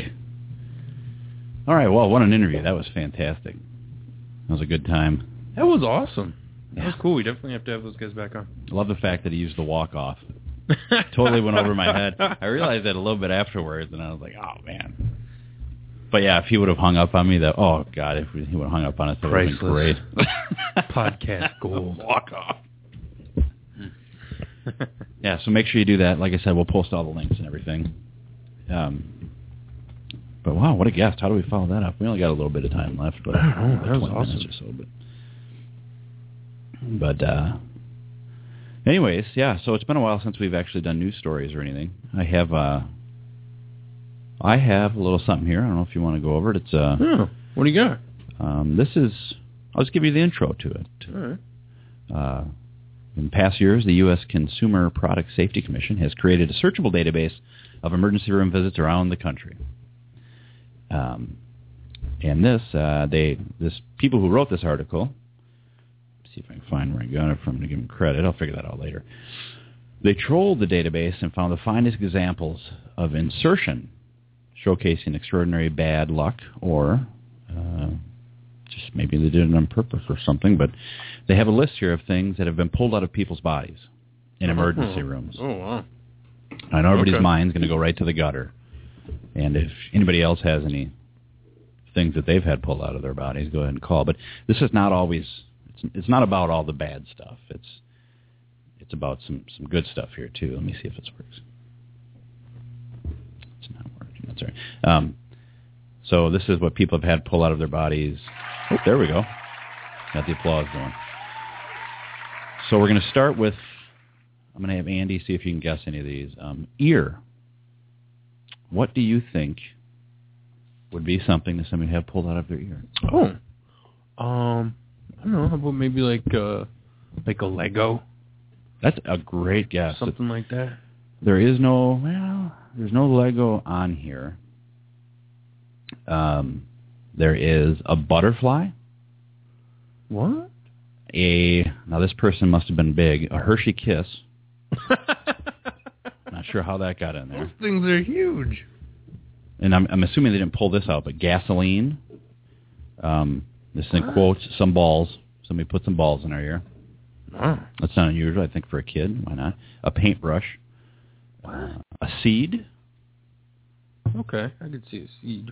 I know somebody that didn't go to the emergency room for this, but that pulled a stick out of their ear. What? This was not me, by the way. Somebody was sitting there in their chair, and it was a guy, and he could. He said he kept feeling like he could feel something in his ear. You know, like his ear just felt weird. So they kept rubbing it and rubbing it and everything, and then all of a sudden he stuck his finger in there and he could feel there was something solid. So he kept rubbing it, and he was able to get his hand on it, and it wasn't a big stick by any means, but there was actually a stick in his ear. Like he must have been mowing the lawn or something, kind of brushed his head, and like Yeah, the stick yeah. went in there and broke off.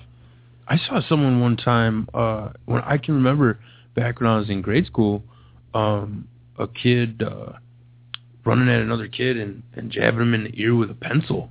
Yeah. Like he went and sharpened it and then that was On like his- purpose? that, yeah, on purpose. Like that was like his little trick was to go by the guy and sharpen it and then when a guy turned turned his back he like hit him with a pencil. And uh, I remember the kid getting a pencil in the ear and I was like, "Oh man, that had to hurt." I accidentally uh, stabbed somebody in the ear with a pencil in eighth grade. Dude, it it I felt really bad. It hurts when you even like put like uh get a Q-tip or something too far Yeah. down there. Like that hurts. Like I can't imagine something like a stick or like something like that. That's crazy. Yeah, no kidding. I don't even know how deep your ear goes. Like I'm not sure what it could hold. Three feet. No, I have Three no, feet. I have no, kidding. wow, I have no idea. That is a huge ear. Yeah, I don't think I've, I've never gotten anything stuck in my ear. Although, have you ever done one of those earwax candles? No, I've seen someone do one of those, but I've never I've never tried one. No, me neither. I've seen uh, some guy I used to work with would do them and bring them in for every, you know, share with the class, I guess. But Yeah, yeah. uh, but I never seen. I've never done it, I should say. But uh, well, that's for ear. So we got uh, you know seeds, a paintbrush. I'm assuming just the the action part. Uh, some balls, gasoline, butterfly, Hershey kisses. So we're gonna move on to nose. Oh man. Now a nose. What do you think would be stuck in a nose? I'm gonna go gummy bear. Let me check. This is kind of a longer list.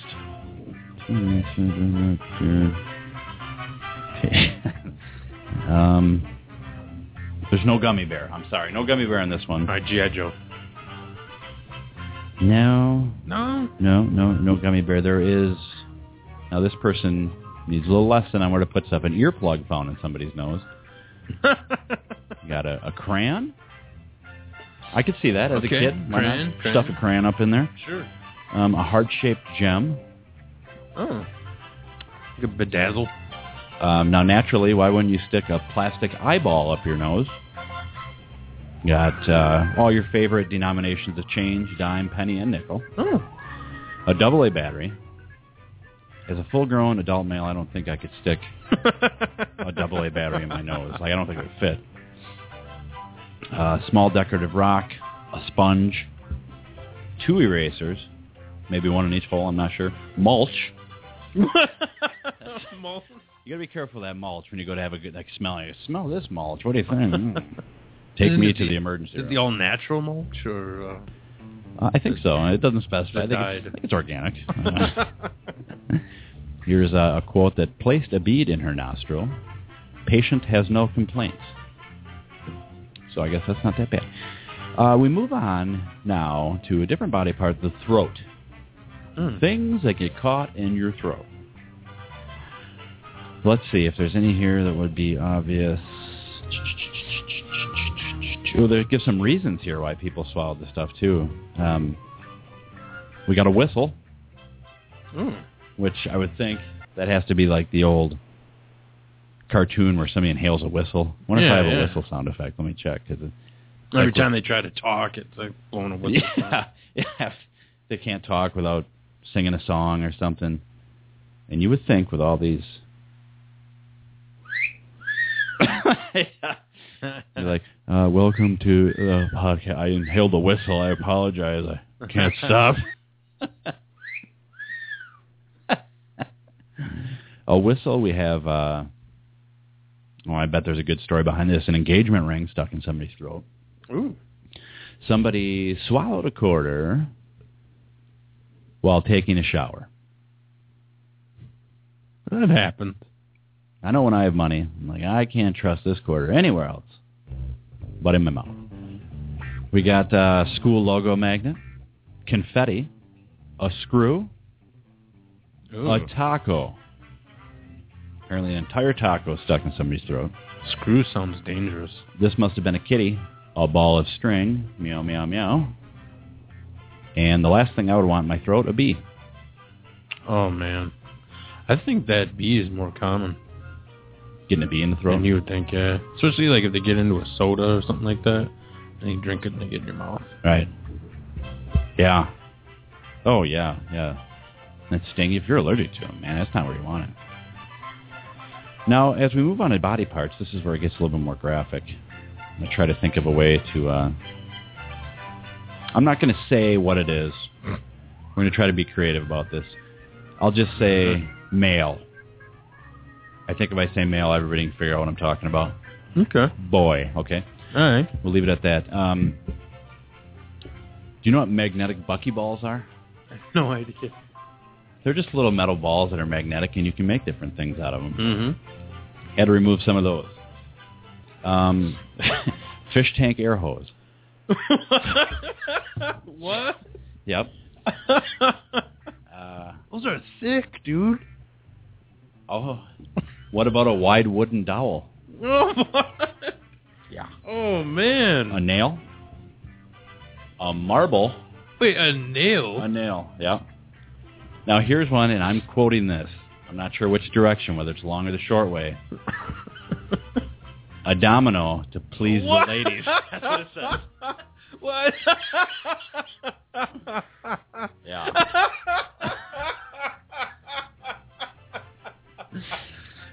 After a nice intense game of chicken foot. Right.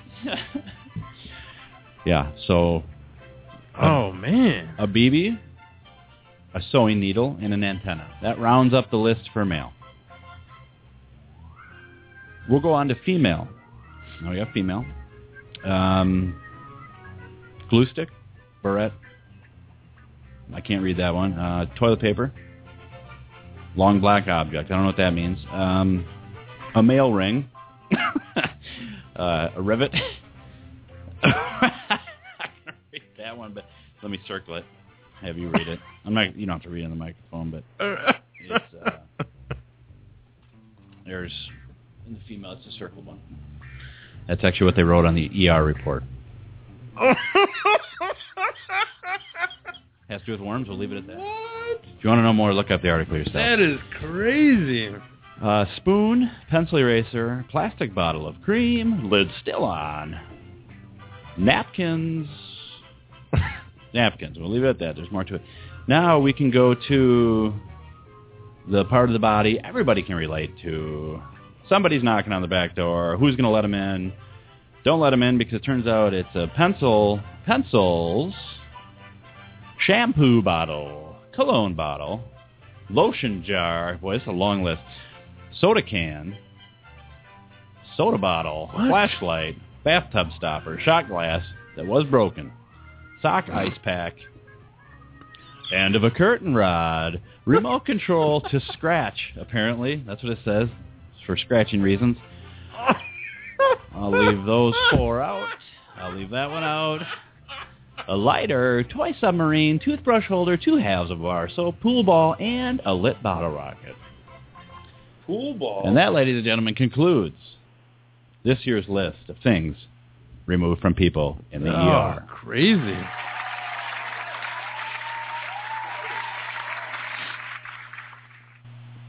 If this was the old show, we could have done a lot more with that. But I think we did good. Yeah, yeah. we did good. That was good. Good find. Yeah. Uh, actually, uh, a guy that I know named William Heidenreich sent me that. So, Don't William Heidenreich. So thanks, Vil. It's not hype. It's hiding right. oh man, German for Heidenreich. it's crazy what grown-up adult people will do. Yeah. You know. Yeah, and then, oh my God, I couldn't imagine doing any of that, let alone going to the hospital to have it taken out. Do you want to know what uh something else some crazy people are doing? Sure. I found this pretty interesting, and I've I've kind of been following this story all week and uh, watching the videos on YouTube and their website and all this stuff. But there uh, there's some people out there that uh, are recruiting some folks to um, go on a one-way ticket to uh, to Mars I read something about that. And- I saw an article about it. And build a new civilization, and there's no coming back. And um, they're actually gonna um, fund this whole whole thing by uh, um, advertising and uh, creating a reality TV show. Um, 'cause apparently, we can broadcast a signal back from Mars, and uh, they have TV over there. Apparently, Can you imagine? Now, when I think of reality TV show, I just think of like Real World. That's what it is. Like, Four people set to live in a pod. True story. with they said uh, this is I'm not even kidding. The pitch for it um, to get people to sign up. Now people have signed up like thousands of people have put their name on a list, yeah. and uh, they're starting to whittle that list down uh, to pick the uh, the the four people. They're going to send like four every like so many years, um, starting in. Uh, um, they're launching their first unmanned mission in 2018 Uh-huh. and then uh, every two years, crews of four will go starting in 2024.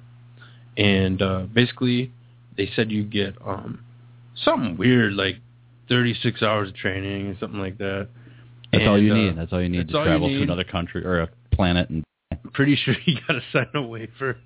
Uh, when you get there, you got to figure out how to make oxygen and uh, things like that. Pick to live in a loft. Find out what happens. What? When people stop being polite. True story. Four strangers picked to die on a just a barren planet. Welcome back, Puck. Puck ate the MREs with his fingers. I was so grossed out. but they have like legit, like they have these like little pods and stuff that they're supposed to like uh, create this civilization up there, and there's no coming back. It's like a one way trip. Um, if you get a hole in your suit, uh, that's on you. Yeah. Apparently, sorry about it. There's limited medical facilities there. Um, but the pitch was limited. Yeah, very By limited. limited it means none. There's some. There's some. There's maybe like a first aid kit or something. They, they got some SpongeBob band-aids in the Yeah. back, so Yeah, if you scrape something. a little something. Just be careful, you know. But uh, the pitch was to get you to sign up was how cool would it be to in your social network to get a selfie from Mars. Oh, those are the type they're trying to Bragging get. huh? rights, dude. Right. Yeah. Bragging rights. You got a Mars selfie. You get those duck lips going with like Mars rover behind you. Nobody's out doing that. But could you do this? I can't believe No. people are actually considering doing this. You know what? If I, and I mean this, no, I wouldn't even have time. Like if I had like terminal cancer and they're like, you got three months to live, but it takes like six or nine months to even get there. So I would still wait for a cure, dude. yeah. Oh yeah, that'd be my luck too. I'd like land, and I'd be like, uh, "Can you guys hear me? Can you hear me?" They're like, "Oh, honey, uh, I don't know how to break this to you, but uh, they just cured every form of cancer, and you'll actually outlive people without cancer." Like, I, I'm eating space ice cream, and it's really dry. Right. And we're running out. Right. and we're out of SpongeBob band-aids. Oh man. But no, this is crazy. Um they're doing this apparently. This is a, like an actual thing.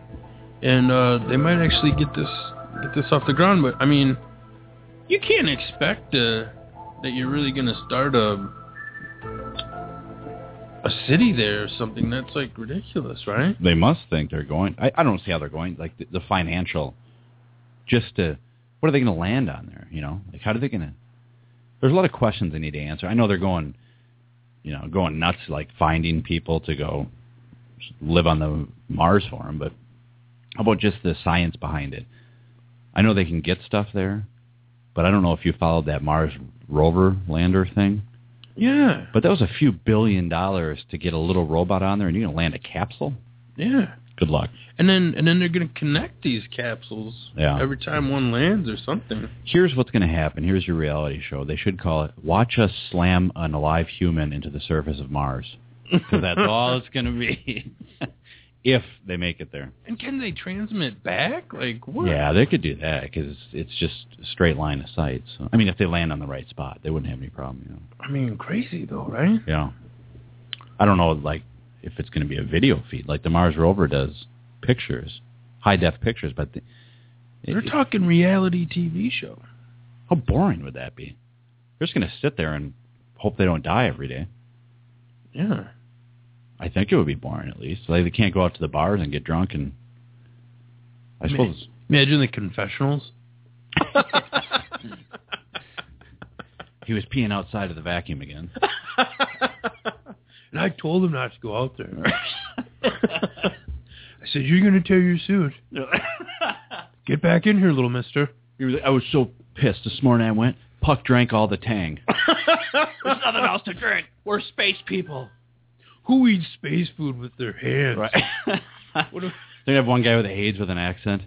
He's, be like, "I am an astronaut living with AIDS." And Puck's gonna be like, "Oh, just shut up." And he's like, "I think Puck had just farted in the capsule again." and it was gross. it was disgusting. Give me some more of that space peanut butter. I want to eat it with my fingers. But this is crazy, and they're like, uh, so yeah, these guys are like, you can get merchandise on their website. If anybody wants to check this out, like this is a legit thing. It's uh, mars-one.com. Yeah. And uh, yeah, they're selling merchandise, like I guess anything to you can buy like a hundred dollar sweatshirt. I don't know, just to uh, probably raise funds and stuff. But they got like partners, they got like sponsors already. Um, like this thing's happening. The thing is, though, it's I disagree. It's not going to happen. But what is going to happen is Rock and a Hard Place, and you go to rockandahardplacetv.com and get all the details. I don't think it's going to happen. People are just going to be slammed into the surface of Mars if they make it that far. Crazy, right? It would be cool to say you went to Mars, but they just want to be famous. Everybody wants their 15 minutes of fame. Not everybody can be on Janesville Community Radio. I wouldn't want to be sent there and then not be able to come back though. Yeah. Like no thanks. Yeah, you're that desperate to be famous.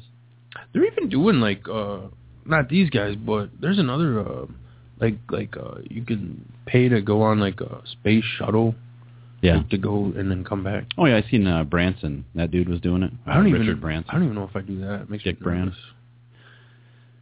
I think I could do that, but it's you're talking a couple hundred thousand dollars there. Yeah. So financially, I don't. I mean, I think it's like three hundred thousand dollars, and that's more than I make in a year. Yeah. Just barely. Like, I'm wondering like how much the seats are, like maybe in the luggage section. yeah. Just yeah, a, I don't. just a stowaway. I don't need something. first class. Yeah. I mean, I probably don't even need a view if I could just be weightless for a little bit. I'd be fine. I don't think he really gets out of the atmosphere though. I think they barely do. Like Come they right get, back. yeah, they get like SR seventy one Blackbird high, and then they just come down, and it's like, well, big Hmm. deal. I mean, if I'm up there floating around for a little bit, if they're like, please quit being weightless and put your seatbelt on, we're gonna come back down, then maybe I'd be in. I don't know, dude. Too many things go wrong. So I've seen these guys though train. Uh, they train in like a um, in like a pool Yeah. underwater. Yeah. It, like simulates being in space and stuff like that. it's not as wet though in space. No, not as wet. But like they have the suits on, but just as dangerous though, being in water in those heavy suits and stuff. Um, but they get to simulate their whole environment and things like that. It's pretty. Yeah. That's pretty interesting. I'm surprised more people haven't died um, in space. Have you watched, kind of on subject, that dude that jumped from the balloon and looked like he was in space, like the highest skydive ever? Yes. Holy cow! In the spacesuit, Yeah, jumped out. Yeah, yeah, yeah. that's nuts. That was pretty crazy. Good for him that he survived that. And He was like right on the edge though, right? Yeah. Like right there. he was almost in space, and he's jumping off of something. Yeah, dude. And like as he's going down, like he gained control eventually, but at one point he was out of control. He was just flying around. And he said he thought he was going to pass out. But Yeah. I don't know. I jumped, and again, I don't kind of bragging, but when I was a kid, I went up five stairs and I jumped onto a pillow, and that was uh, that was terrifying enough.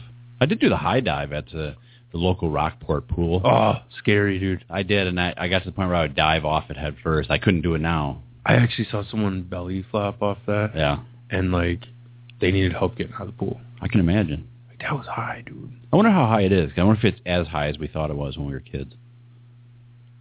It's pretty high. You think so? I think so. Yeah. Yeah. I don't know, man. I remember that pool. A lot of sunburns. Yeah. It was a good time. Yeah, I remember feeling like I was going to die for like three weeks after going there. I think the worst I ever got sunburned was at Noah's Ark one time.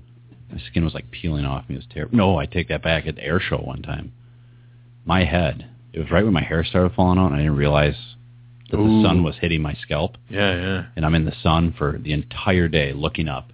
In my forehead, right here, it turned black. I mean, chunks of skin were falling off. It was terrible. And I probably think- should have went to the doctor. And you think that you would uh remember it for next time. Yeah. But you never do. No. And it just keeps happening. It's like this vicious cycle. I've never let it get that bad, but you're right. blisters, dude. You ever had blisters? I have Oh, had blisters. I never had bl- on my horrible. one time dude. on my back. I decided I was going to work outside without a shirt on, just for a little bit, so I didn't have to put sunscreen on. Yeah. Get a base going. Yeah, that never works for me ever, and I forget that every year.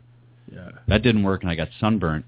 But luckily, while I got sunburnt, I was sweating really bad, so all that sweat built up underneath my burnt skin. So my back was just like one big sweat blister, and that was disgusting. But Uh, fun. How fun is it?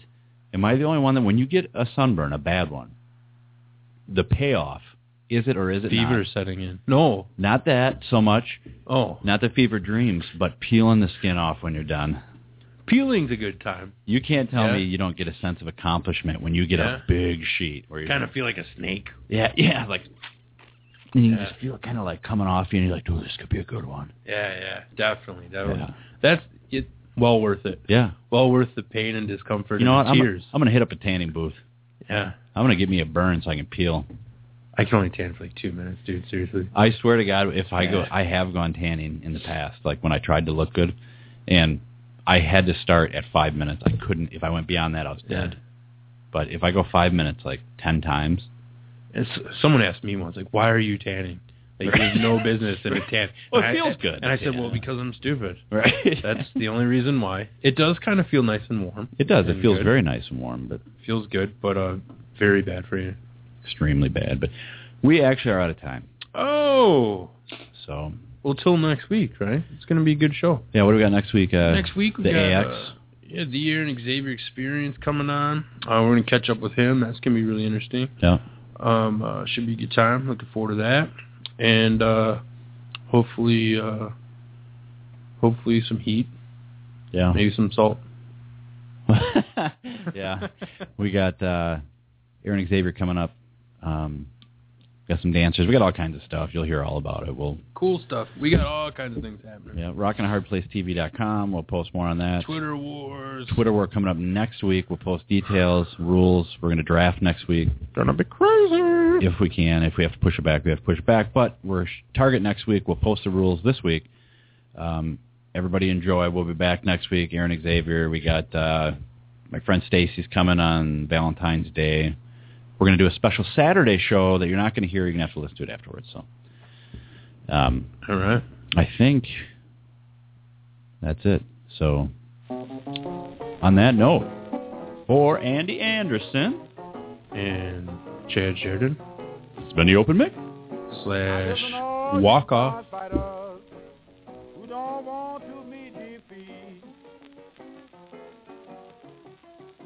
Listen, all you prize fighters who don't want to meet defeat. Take a tip from me. See off Joe Louis's beat. Now he's won all his fights, 23 or 4, and left 20 of his opponents lying on the floor. They all tried to win, but the task was too hard. When he laid that ham bone up against that board, listen, all you prize fighters, don't play him too cheap. If he lands with either hand, he'll sure put you to sleep.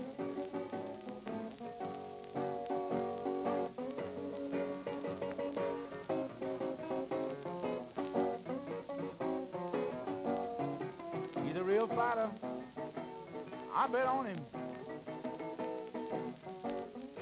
He knows just what to do. I'm talking to you.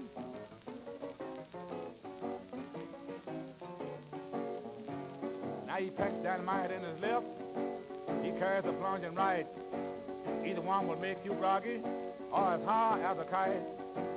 He charges on his opponent from the beginning of the gong. Batters him into submission. Then they all sing a song. I bet on the brown bomber, for he knows his stuff. And lays it on his opponent until he get enough. Now he's a natural born fighter who likes to fight them all. The bigger they come, he says, the harder they fall.